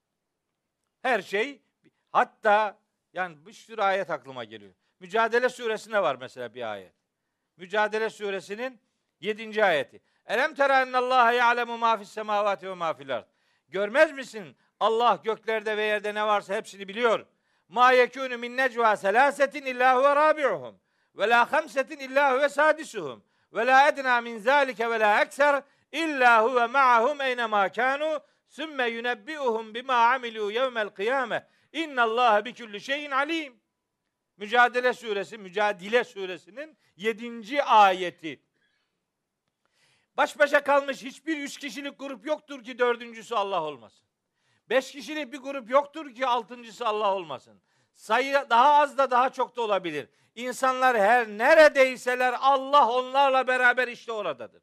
Ve sonra da kıyamet günü dünyada ne yapmışlarsa Allah onlara hepsini haber verecektir. Çünkü Allah her şeyden hakkıyla bilgi sahibi olan yegane kudrettir. Yani kelepirden yemek yok. İşte amel defterleri ortaya açılacak. Ve ide suhufu nüşiret. Hepsi ortaya dökülecek. Aslında var ya amel defterini alırken bile durum belli olacak. Çünkü amel defteri iki çeşit alınıyor. Ya sağ taraftan alınıyor bunlara ashabul meymeneh deniyor ve ashabul yemin deniyor veya emmâmen utiye kitabehu bi yeminihi deniyor. Üç tane kullanımı var. Ashabul yemin, ashabul meymeneh, emmâmen utiye kitabehu bi yemini. Bu üçlü bir kullanım vardır. Hepsinde aşağı yukarı aynı mana vardır. Bir, bir böylesi var tamam. Böyle kitabını sağ taraftan aldım iyi. Hakka suresinde anlatıyor. Utiye kitabehu bi yemini fe yekulu ha umukra'u kitabiye inni zanentu enni mulaqin hisabiye fehuve fi işetin radiye fi cennetin aliye kutufuha daniye külü veşrebu heniyen bima esleftum fil eyyamil haliye. Amel defteri kendisine sağ taraftan verilen kişi diyecek ki alın kitabımı okuyun. Ben bugün hesabımla karşılaşacağıma zaten iman etmiştim. Şimdi böyleleri mutlu bir hayatın içindedirler. Efendim yüksek bahçelerde ürünleri sarkmış bir şekilde şimdi dünyada yaptığınız fedakarlıkların karşılığı olarak afiyetle yiyin, için hitabını duyacak şekilde ödüllendirilecekler. Bunlar tamam. Ama bir tane daha var. Ve emmâ men utiye kitabehu bişimali. Buyur. Bir de öylesi var. Kitabı kendisine sağ, sol taraftan verilen. Bunlar ashab-ı şimal, ashabul meş'eme, emmâ men utiye kitabehu bişimali ifadeleriyle seslenilir. Onlarda da üç ifade var. Ama bunlarda bir tane daha var. İnşikak suresinde geçer. O da emmâmen utiye kitabehu verâe zahrihi. Bu adamlara amel defterleri karınlarının arkasından verilecek. Ama adam amel defterini rahat alamayacak bile yani. Böyle muhtemelen böyle karnından delinecek böyle arkadan Allah korusun yani. Öyle öyle bir manzarada bekliyor işte. İnşikak suresinin işte 10. ayet. Fesevfe yed'u subura. Yok olmak isteyecek adam. Ve yasla sa'ira ama cehenneme yaslanacak. İnnehu kâne fi ehlihi mesrura. Dünyadayken inanç ailesinin arasında çok mutluydu. Ama orada perperişan bir akıbet onu bekliyor. Amel defterinin veriliş şekli insanın akıbeti hakkında ona yeterli bilgiyi vermiş olacak. Ama her şeye rağmen yargılama yapılmadan cehenneme atılmayacak. Yargılama var. Yargısız infaz yok. Kur'an'ın bize öğrettiği budur. Hukuka Kur'an'ın evrensel hediyesi budur. Yargısız infaz yok. Adama suçunu söyleyeceksin. Ah bunu yapmıştı. Yapmıştı ama hani bir de şeyler var. Mazeret üretme girişimleri var. Var değil mi? Var tabi. Bak şimdi onu da söyleyeyim size. Ayetler aklıma geldi. Geçmeyeyim bunları. Geçersem ayıp olacak. Bak şimdi. Şeyde diyor ki Kıyamet suresinde 13, 14, 15, 16. Oo burada neler var. Yünebbe yekulul insanu yevme izin eynel mefer. İnsanoğlu olumsuz insan diyecek ki o gün kaçış nere? Nere kaçsam? Kella hayır la veze hiçbir yere kaçamaz. Kaçılacak sığınılacak bir yer yok. İlâ rabbike yevme izinil müstakar. Bugün istikrar bulunacak tek yer Rabbinin huzurudur. Yünebbeül insanu yevme izin bima kaddeme ve akkar. O gün insanoğluna takdim ettiği ve geride bıraktığı ne varsa hepsi haber verilecek. Bel esasında el insanu insanoğlu ala nefsihi basiretun. Kendisiyle alakalı artık hakikati görmüş olacak, bilecek. Velev elqa meazirehu. Hafiften bir mazeret üretmeye kalkışsa bile ona denecek ki la tuharrik bihi lisaneke li tacele bih. Şimdi hakkındaki hükmü acele elde etmek için dilini depreştirme. İnne aleyna cem'ahu ve Kur'ane. Seninle ilgili hükmün toplanması da onun okunması da bizim işimiz. Fe izâ kara'nâhu. Biz o hükmü sana okuduğumuz zaman fettebi' Kur'ane. Sen onun okunuşuna tabi ol. Sümme inne aleyna beyane. Bu hükmün açıklaması nedir onu da biz sana söyleyeceğiz. Bekle. Şimdi dilini depreştirme zamanı değil. Bu Kıyamet Suresi 16 19. ayetler bunu anlatıyor. Bizimkiler bunu böyle anlamaz. Burada hemen Hazreti Peygamber vahiy alırken dilini depreştiriyormuş da bilmem ne onu anlatıyorlar. Hiç alakası yok. 16 19. ayetler mahşerdeki olumsuz bir adam tipinin mazeret üretmeye kalkışırken alacağı cevapla alakalıdır. Bunu yorumlarken demesinler mi ki? Kur'an'ın indirilmesi, toplanması. Kur'an'ın indirilirken nereden toplanıyor ya? İnne aleyna cem'ahu yani Kur'an'ın toplanması hangi bir yerlerde dağınık da Allahu Teala indirirken onu topluyor ve Kur'anehu sonra okuyor. Sonra ila qara'nahu bildirdikten sonra da daha sonra başka bir açıklama daha getiriyor.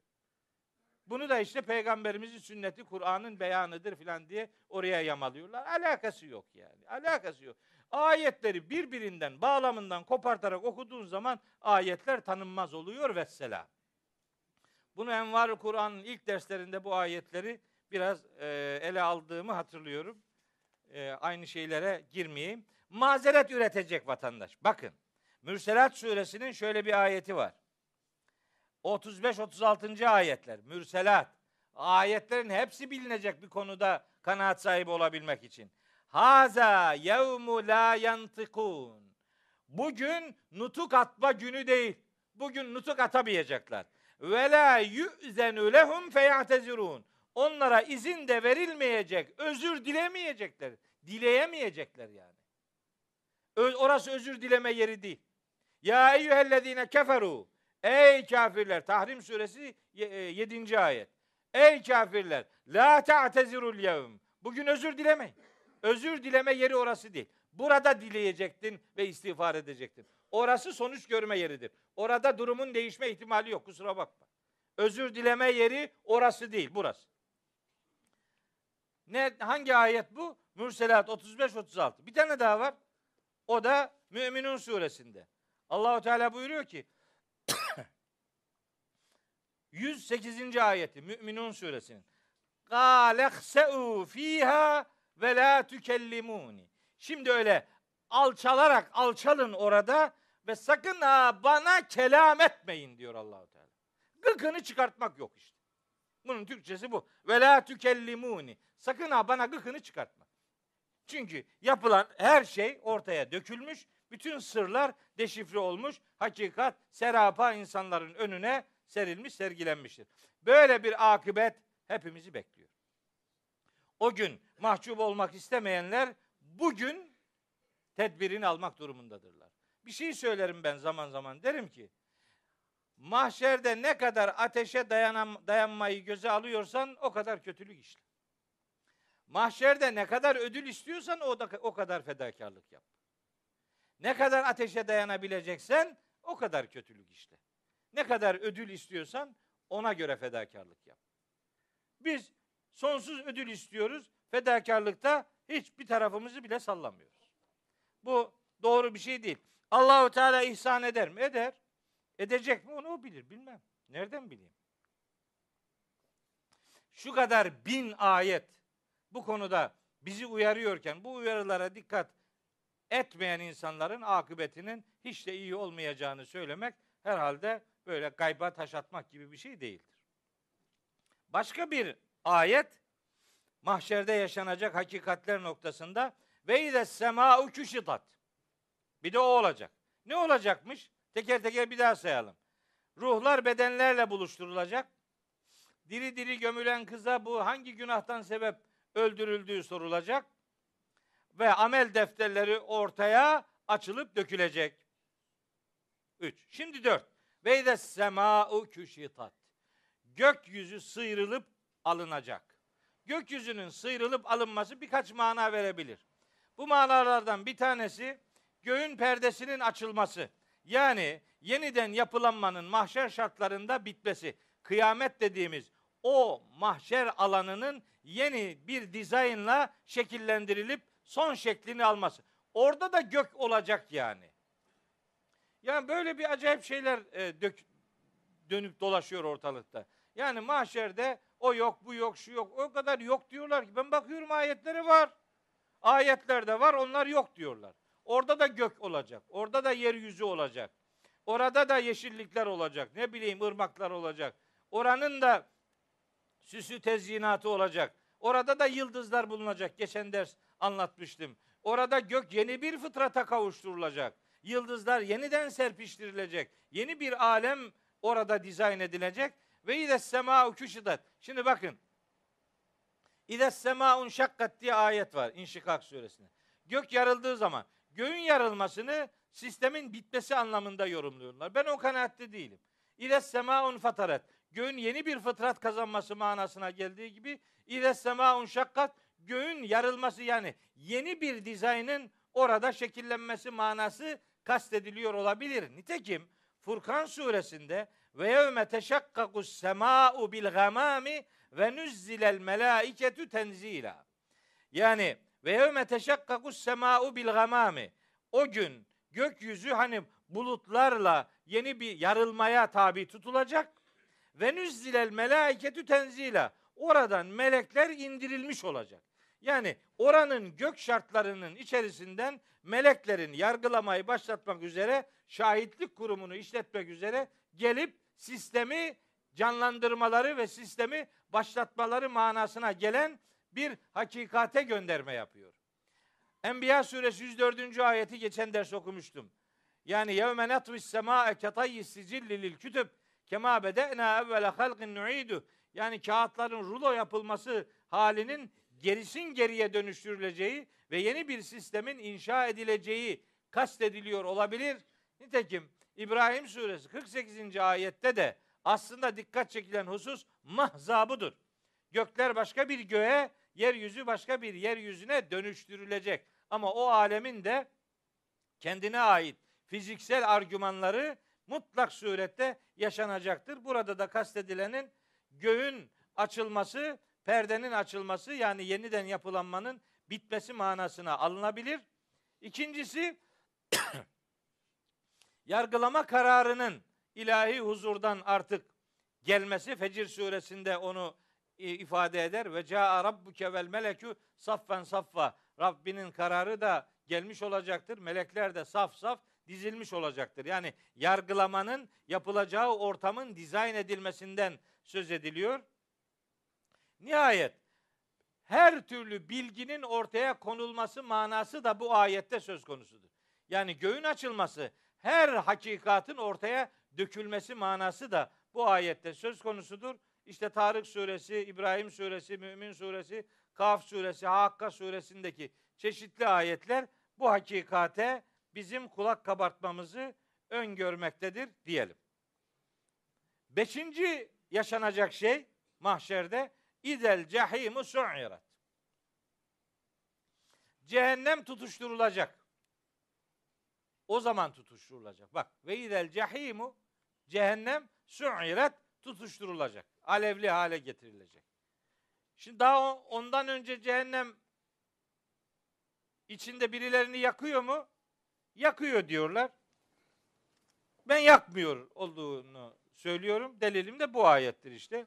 Cehennemin faaliyete geçme zamanı mahşerdir. Orada bu faaliyete geçecek. Çünkü adam daha yargılanmadan onu cehenneme atmak bu Kur'an'ın öğrettiği yargılama sistemi sistematiğiyle uygun değil. Orada cehennem tutuşturulacak.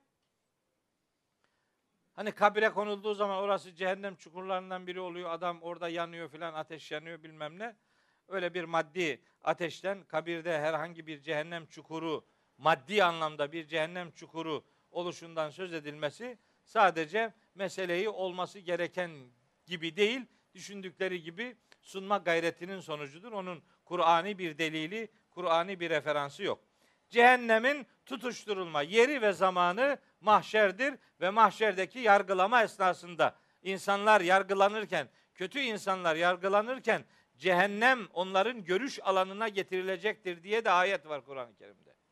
Yani cehennemi görüyor olmak da bir sıkıntı sebebi olacaktır. Ama cehenneme fiilen girmek yargılama sonrasındadır. Birazdan söyleyeceğim o yedi aşamanın yedincisi yaşanırken cehenneme sevk kararı verilecektir. Allah o kararı duyanlardan değil, cennete sevk kararını duyanlardan eylesin.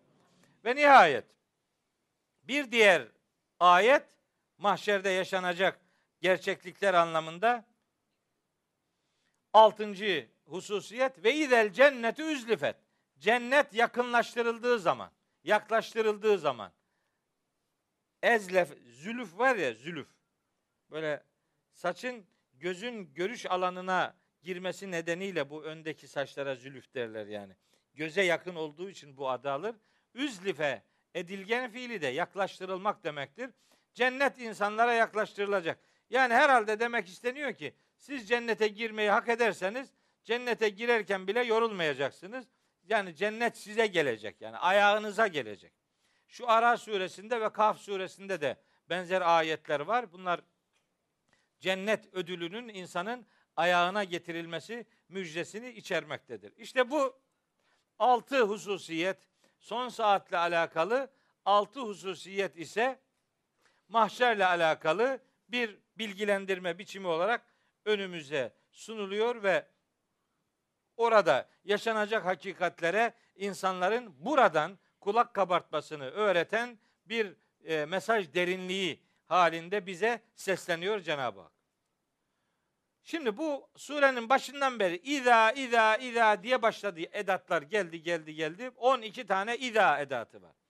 Bu iza edatı hani Arapçada teknik karşılığı olarak şart edatı olarak bilinir. Yani iki cümleyi beraberinde ister bu e, bu iza edatı.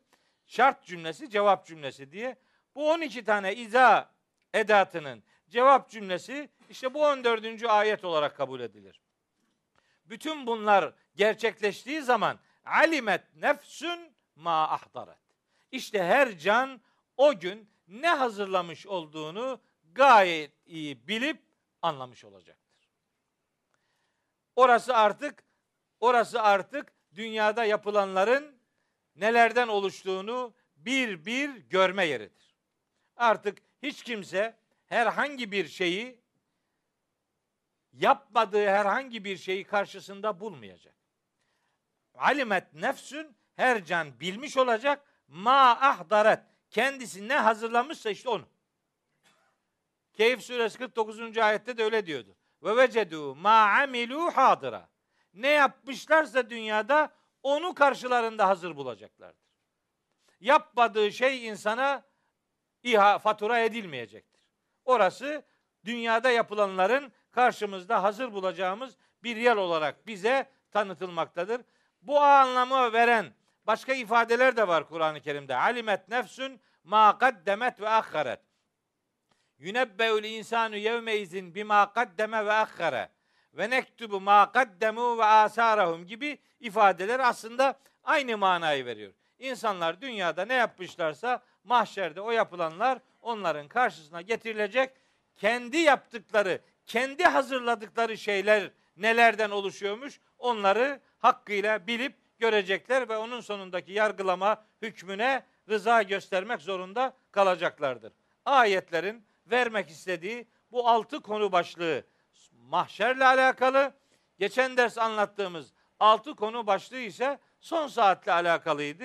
İşte böyle 12 tane konu başlığını Allahu Teala bize Tekvir suresinin 14 ayetinde bize hatırlatmış oluyor.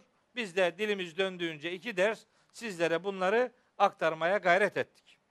Şimdi bir 5-10 dakikada şu kitabı özetleyeyim. Kitabı almak zorunda kalmasın millet.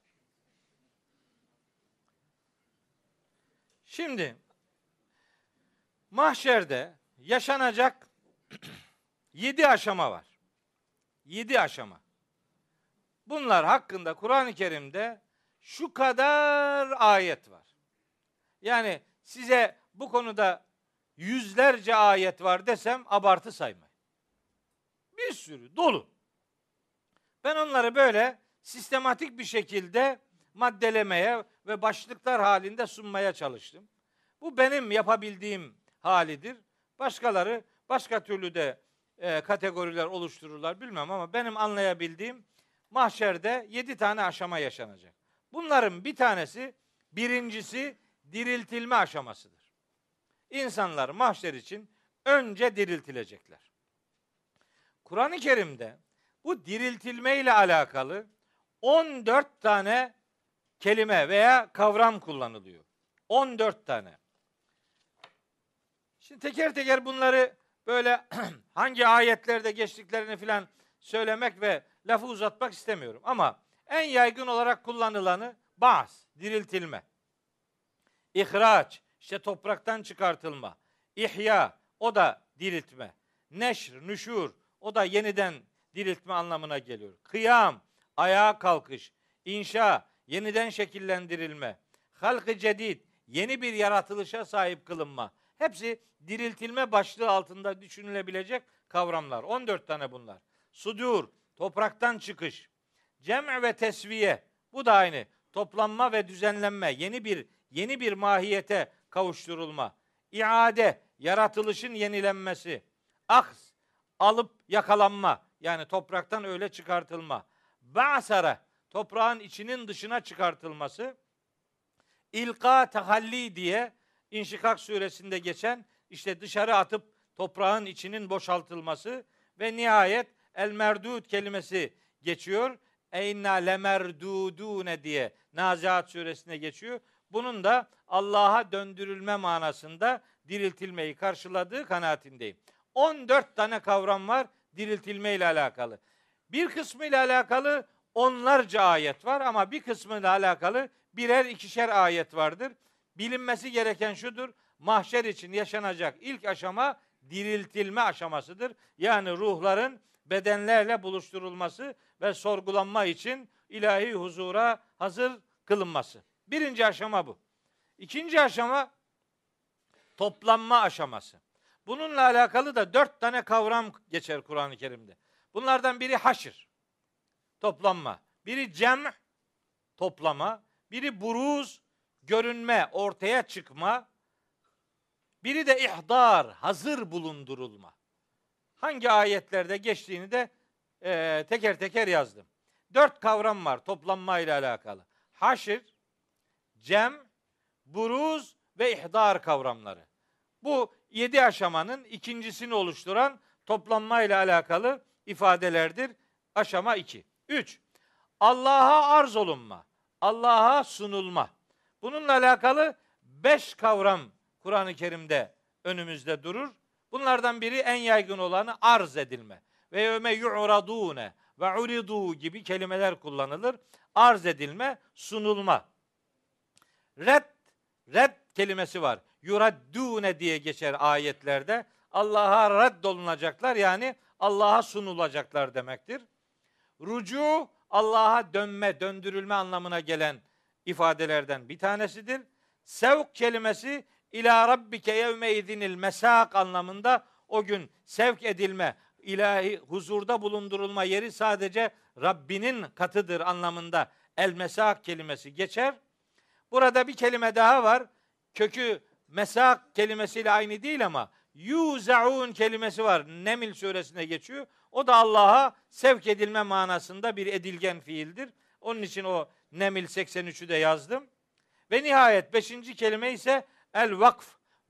İz vukifu ala rabbihim. Rablerinin huzurunda vakfedilecekler. Yani durdurulacaklar. Yani orada toplanmış olacaklardır. Allah'ın huzurunda toplanmış olma, Allah'a arz olunma aşaması mahşerde yaşanacak yedi aşamanın üçüncüsüdür ve bu konuyla alakalı beş kavramın Kur'an'da yer aldığını size beyan etmiş olayım. Dördüncü aşama bilgilendirilme aşamasıdır. İşte biraz önce anlattığım İde suhufu nüşiret ayetiyle ilişkilendirerek söylemeye gayret ettiklerimin bir bölümü bu başlıkta değerlendirilebilir. Bilgilendirilmeler standart olmayacak mahşerde. En yaygın olanı kitap verilerek yani amel defteri verilerek yapılandır. İsra suresinde bir ayet var. Orada diyor ki Allahu Teala işte ve külle insan elzemnahu tayirahu fi unuki ve nuhricu lehu yevmel kıyameti kitaben yelqahu menşura. Önünde açık bulacağı bir kitap çıkaracağız herkese ve onlara diyeceğiz ikra kitabek. Şimdi kitabını oku. Bir gün bir vaaz dinliyordum bir camide. Kur'an okumanın öneminden bahsediyor. Başa koyduğu ayet bu. İkra kitabek. Kitabını oku. Vaaz bittikten sonra dedim ki hocam o nerede geçiyor biliyor musun o ayet? Kur'an'da tabi Kur'an'da da nerede yani?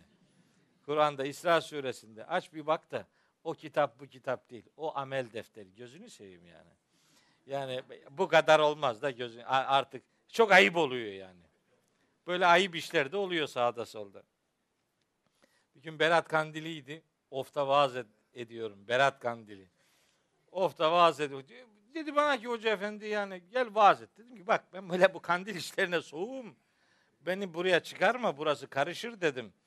Ben kandil diye bir şey kabul etmiyorum. Sadece Kadir gecesi var. Gerisi yok. Bunlar hep sonradan uyduruldu şeyler. Bırak beni çıkarma buraya dedim. Öyle ısrar ettim. O da ısrar etti. Biz çıktık işte anlattık. Berat Kandil'in olmadığını anlattık. Berat Kandil'inde Berat Kandili yoktur yani. Onu anlattık. Bir buçuk saat. Tam camiden çıkıyorum. Nasıl Hoca bilir. Çarşı camisinden oradan kapıdan çıkarken baba dostu bir hoca efendi orada baktım bekliyor orada belli. Sinirlenmiş. Bir şey diyecek yani. Tamam neyse zaten ben hazırım o tür sözlere. Dedi bana ki ulan Mehmet Hoca buyur hocam dedim. İyi tanıdığım biri tabii. Ulan dedi bizim oflu ağzıyla yani bizim da ulan öyle gider yani. Ulan dedi dersin ki berat yoktur. Evet dedim. Ula Kur'an'da var dedi. Sen nasıl böyle dersin? Ben zannettim ki o Duhan suresinin başında Leyle-i Mübareke ifadesi var. Ben orayı anlattım da hani belki o arada camide değildi. Belki orayı dinlememiştir hesap ettim. Ne oldu dedim. Hayırdır Duhan suresinin var. Yok dedi ya ne Duhan suresi dedi. Ola dedi beraetun minallahi ve rasulihi var ya dedi. Tevbe suresinin birinci ayetindeki beraetün kelimesini adam 40 sene berat kandili diye anlatmış. 40 sene beraetün. Bu kadar mı insan Kur'an'a yabancı olur be? Bu kadar mı be? İşte bu kadar. Kitap. Kitap deyince bizimki de öyle anlar. İkra kitabek. Aç Kur'an'ı oku. Ha? Bayılırdın. Orada Kur'an okuma yeri değil. Burada okuyacaktın bunu. Orada öbür kitap okunacak. Amel defteri yani. Kitabı her gördüğü yerde adam böyle kitap zannediyor. O başka bir kitap. Şimdi amel defteri vererek bilgilendirme yaşanacak bir. İşte onun ayetlerini yazdım. Biraz önce de söylemiştim zaten. Hepsini bilirim nerede olduklarını böyle. Yani elhamdülillah bilirim yani. Amel defteriyle ilgili konu nerede geçiyor? Bir anda hepsi gözümün önüne geliyor. Adam diyor ki nasıl yaptım?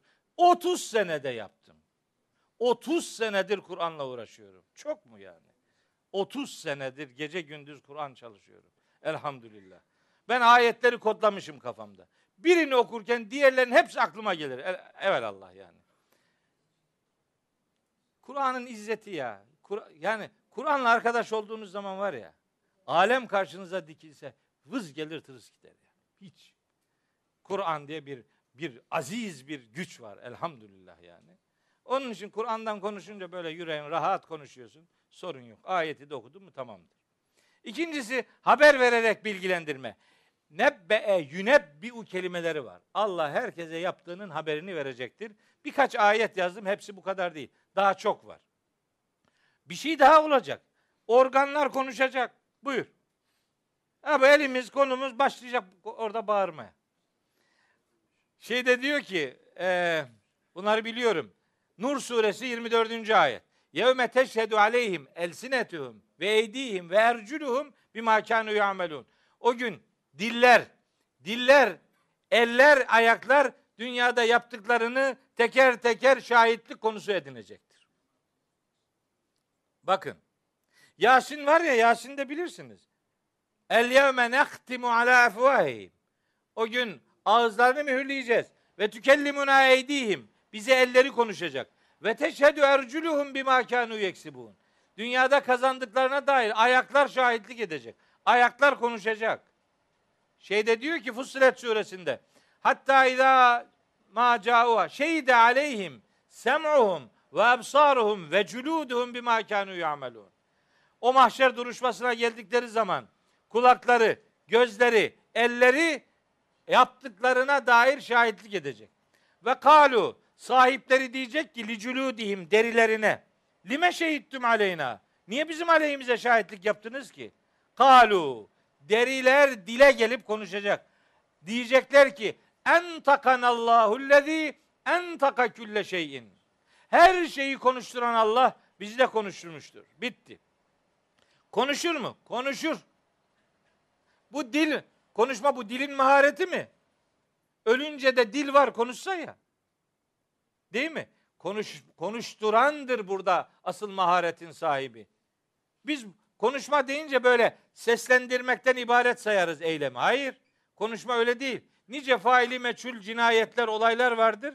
Onlarda adamın dili hakikati söylemez ama parmak izi hakikati söyler. Parmak izlerinin konuşturulduğu bir dünyada onun üzerinden kriminal laboratuvarlardan doğru bilgilere ulaşma imkanı var. Bugün biz bunu yapabiliyoruz da mahşerde Allahü Teala organları konuştur konuş dediği zaman konuşmayacak mı yani? Konuşacak. Bunda zerre miskal bir tereddüt yok. Organlar konuşacak.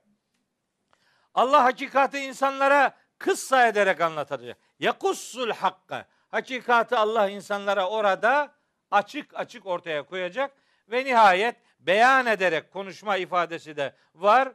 Allah insanların her ne yapmışlarsa orada hakikati onlara kendisi beyan ederek neler yaptığını onlara bildirmiş olacaktır. Bilgilendirme bu beş şekilde gerçekleşecektir. Kur'an'da anlatılan hususiyetler bunlardır. Sonra beşinci aşama sorgulanma, yargılanma aşaması. Bununla alakalı Kur'an'da onlarca ayet var arkadaşlar. Yani dolu. Ben bunları ikiye böldüm. Bu benim tercihim. Yani illa herkes için bu doğru olmak zorunda değil. Benim kategori algıma göre sorgulanma ve yargılanma ile alakalı ayetler iki grupta değerlendirilebilir. Bunların biri en yaygın olanı seele kelimesi. Seele kökünden gelen kelimeler kullanılarak yapılanlardır. Bir bölümünü orada yazdım. Bir bölümü ise doğrudan soru cevap şeklinde gerçekleşecektir. Bunlar Araf suresinde var, Müminun suresinde var, efendim Furkan suresinde var, Şuara suresinde var, Nemil suresinde var, var da var. Karşılıklı doğrudan konuların sorgulanması şeklinde bir sorgulama ve yargılanma işlemi mahşerde yaşanacak beşinci aşama olarak Kur'an'da bize bilgi olarak sunulmaktadır. Altıncı aşama artık değerlendirme aşaması. Değerlendirme yapılıyor. Yargılama bitiyor, değerlendirme. Bu değerlendirmede iki husus göze çarpar. Bunlardan biri insanın kendini değerlendirmesi. Adam anlayacak durumu yani. İnsan işte orada ayetleri yazdım. İsra suresinde diyor ki Allahu Teala Kefa bi nefsikel yevme aleyke hasiba. Bugün sana hesap görücü olarak kendin yetersin. Anlarsın zaten iş. Kıyamet suresinden okuduğum ayet. Belil insanu ala nefsihi basira. İnsanoğlu o gün durumun ne olduğunu görecek, anlayacak yani. Eyvah mahvolduk diyecek yani. Başka ayetler var. Mesela e, Nebe suresinde var. Yevme yanzurul mer'u ma kaddemet yedahu ve yekulul kafiru ya leyteni kuntu turaba. O gün kafir olan adam diyecek eyvah yandık keşke toprak olup yok olup gitseydik. Fecir suresinde diyor ki yekulu ya leyteni kaddemtu li hayati. Ne olaydım keşke şu hayatım için bir şeyler takdim edip öne sürseydim. Şimdi perperişanlık beni bekliyor anlamında ayet-i kerimeler var. Oldukça fazla ayetler var. Bu insanın kendi durumunu anlaması noktasında yaşayacağı bir sıkıntının ifadesi olarak kişinin kendini değerlendirmesi başlığını koyabileceğimiz bir hususiyet ama asıl belirleyici olan kişinin kendini değerlendirmesi değil elbet. Asıl belirleyici olan Allah'ın değerlendirmede bulunmasıdır. Çünkü hüküm onun değerlendirmesiyle şekillenecektir. Ve Rabbimizin değerlendirme ile alakalı Kur'an'da kullandığı kavramlar da beş tanedir. Bunların biri hüküm kelimesinin kullanıldığı ayetler. Allah hüküm verecektir demek. Bir, bir bölümü fasıl kelimesi. Yafsılü beynehum. Allah insanlar arasında ayrıntılı hükmünü verecektir. Yafsılü kelimesi kullanılır. Feth kelimesi var. Yevmel fethi der mahşer günü için Allahu Teala. Fetih günü yani işin açıklığa çıktığı, kararın netleştiği gün anlamında. Allah'ın kadası. İnne rabbeke yakdi beynehum. Allah onlar hakkında kazasını yani hükmünü verecektir anlamında kada yakdi fiilini kullanır ve bir de emir kelimesini kullanır Allahu Teala. Bu beş kelime Rabbimizin mahşerde altıncı aşamada değerlendirmede kendisinin mahşerde yapacağı işlemleri Kur'an'da bize beyan ettiği beş fiildir, beş kullanımdır. O kullanımlar bu sözünü ettiğim hususiyetlerden meydana gelmektedir. Ve nihayet yedinci aşama ise cennete veya cehenneme sevkle alakalıdır. Bununla alakalı çok net ayetler var. Bu ayetler Zümer suresinde önümüzdedir. 68. ayetten 74. ayete kadar bir pasaj bu e, sevkle alakalı mahşerde yaşanacak aşamaların bir bölümüyle alakalı bilgi verir. Ama sevk kelimesi iki grup için şöyle gelir. Birinde der ki Rabbimiz vesikallezine keferu ila cehenneme zümera. Kafirler gruplar halinde cehenneme sevk edileceklerdir. Hatta izâ câuha cehenneme geldiklerinde futihat ebvabuha kapıları açılmış olacaktır. Cehennemin ve kâle lehum cehennemin bekçileri onlara diyeceklerdir ki elem ye'tiküm rusulüm minküm size içinizden peygamberler gelmemiş miydi ki yetlûne aleyküm ayati rabbiküm Rabbinizin ayetlerini size aktaran ve yunzirûneküm likâe yevmiküm hâzâ bugünün buluşmasından dolayı sizi uyaran peygamberler gelmemiş miydi? Kalu cevaben diyecekler ki bela elbet gelmişti ama bu itirafın bir anlamı bir faydası olmayacaktır. Sonra vesikallezine ettekav rabbehum ilel cenneti zümera. Sonra da Rablerine karşı duyarlı davrananlar da gruplar halinde cennete sevk edileceklerdir. Hatta izâ cauha onlar da cennete geldiklerinde ve futihat ebvabuha cennetin kapıları zaten açılmış durumdadır. Önceki ayette futihat fiili var. Bu ayette ve futihat ifadesi var. Orada bir vav harfi var. O vav harfi cennetliklerin girerken cennet kapısında, kapılarında bir sıkışma yaşamayacağını gösterir. Cehenneme gidenler de öyle oraya rahat rahat cehenneme rahat rahat giremeyecekler. Bayağı bir sıkışıklık var kapıda.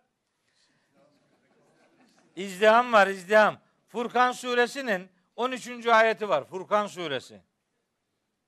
12, 13. Ve idâ ulqû minha mekanen dayyikan mukarrenine. Elleri, bacakları boyunlarına kelepçelenmiş bir şekilde cehenneme cehenneme dar bir yerden atılacaklar. Yani öyle sıkı her tarafı sıkıntı. Elin, bacağın boynuna bağlanmış mukarrenine demir halkalar, tasmalarla böyle bir sıkıntılı bir halde cehenneme dar bir dar bir yerden dar bir yere atılacaklar yani. Allah muhafaza eylesin. Cenab-ı Hak bu cehennem tehditleriyle e, bilgi verdiği hususiyetlere muhatap olmaktan sizi de bizi de bütün mümin kardeşlerimizi de muhafaza buyursun. Vesikallezine ettekav rabbahum ilel cenneti zümera ayetinde müjdesini verdiği yiğitlerin arasına sizi de bizi de ilhak eylesin. Cennetin kapıları açık ve kâle lehum hazenetuha. Cennetin bekçileri onlara demiş olacaklar ki selamun aleyküm. Esenlik üzerinize olsun. Tıptüm temiz davrandınız, adam gibi davrandınız dünyada. Fedhuluha halidin. Şimdi ebedi kalıcılar olarak cennete girin bakalım diyecek. Rabbim bu hitabı duymayı nasip eylesin. Burada birbirine müsamaha ile selam vermeyenler korkarım orada bu selam hitabını duyamazlar. O itibarla peygamberimizin de ifade ettiği gibi efşus selame beyneküm aranızda selamı yaygınlaştırın. Sellimu ala men arifte ve lem tarif. Tanıdığınız tanımadığınız herkese selam verin. Bizim ümmet yani selamı birbirinden esirger hale geldi. Buna selam verilmez diyor. Ya niye verilmez? Ne oldu yani? Bizden değil. E sizden değil. Zaten adam kendini tanımlarken Müslüman kimliğiyle tanımlamıyor. Alt kimliklerle tanımlıyor. Tarikatına göre, mezhebine göre, grubuna göre, meşrebine göre, takıma göre kendini tanımladığı için karşı takımı din dışı gördüğü için ona selamı bile zait görüyor. Üzgünüm. Ama orada selamı duymanın yolu burada selamı yaygınlaştırmaktan geçer. Öyle anlaşılıyor. Allahu Teala müsamahalı bir hayatı burada yaşayıp öbür alemde cennetiyle ödüllendirdikleri arasına ilhak eylesin. Bir şey daha söylemek istiyorum. Bir şey daha söyleyeyim. Ya geçen gün e, sosyal medyada gördüm. Ne kadar doğru nedir ne değildir onu da çok net bilmiyorum ama eğer doğruysa bir sözümü buradan yani tarih şahidim olsun diye söylemek istiyorum. İşte bir ilimizde bir billboardlarda Hazreti Peygamber'in Hazreti Ayşe ile ilgili evliliğini çok çirkin bir şekilde ortaya koyan, gerçi billboardlarda peygamberimizin adı filan yok ama adresinin oraya çıktığı anlaşılıyor. Peygamberimizin Hazreti Ayşe ile evliliğinde bir çocuk evliliği efendim bunu pedofili gibi gören algılar var. Biz eğer kitaplarımıza Hazreti Ayşe ile peygamberimizin evlilik yaşı bir kısmına göre 9, yeni bir kısmı da 6 diyor. Böyle böyle rakamlar verip elin alemin adamına malzeme vermek durumunda olmayalım. Allah aşkına doğru bilgiler verelim bir. İkincisi Sadece bizim peygamberimize değil, bütün peygamberlere kim nerede hakaret ediyorsa onun yaptığının yanlış olduğunu onun yüzüne haykırmak bizim Müslümanlığımızın, boynumuzun borcudur. Bu hakareti peygamberimize olunca hareketlendirip Hz. Musa'ya, Hz. İsa'ya olunca sessiz kalmak Müslümana yakışmaz. Onlar da bizim peygamberimizdir. 3. Danimarka'da karikatürlere konu edilince yeri göğü inleten Müslümanların kendi coğrafyasında böyle çirkinlikler olduğu zaman yani tecavüzkar bir üslupla, haddi aşan bir üslupla değil ama ben peygamberime sahip çıkarım arkadaş. Ben peygamberi hakareti yedirmem kendime diyebilecek duyarlılığı kaybetmemek durumundayız. Eğer eğer o duyarlılık elimizden uçup giderse geriye hiçbir değerimizin kalmayacağını hatırımızdan çıkarmamak durumundayız. Peygamberimiz ve dini değerlerimiz için kılı kırk yararcasına hassasiyet göstermek ve yanlışlık yapanları da uyararak onları o yanlışlıklardan uzaklaştırma görevimiz olduğunu beyan edelim. Bu vesileyle peygamberimize, dini değerlerimize ve Rabbimize olan samimiyetimizi hayatımızın her anına ve her alanına e, yayacak şekilde bir e, muttaki duruşla Rabbim sizi de bizi de uya, e, bezesin, donanımlı hale getirsin diyor. Hepinizi bu vesileyle Allah'a emanet ediyorum. Müzik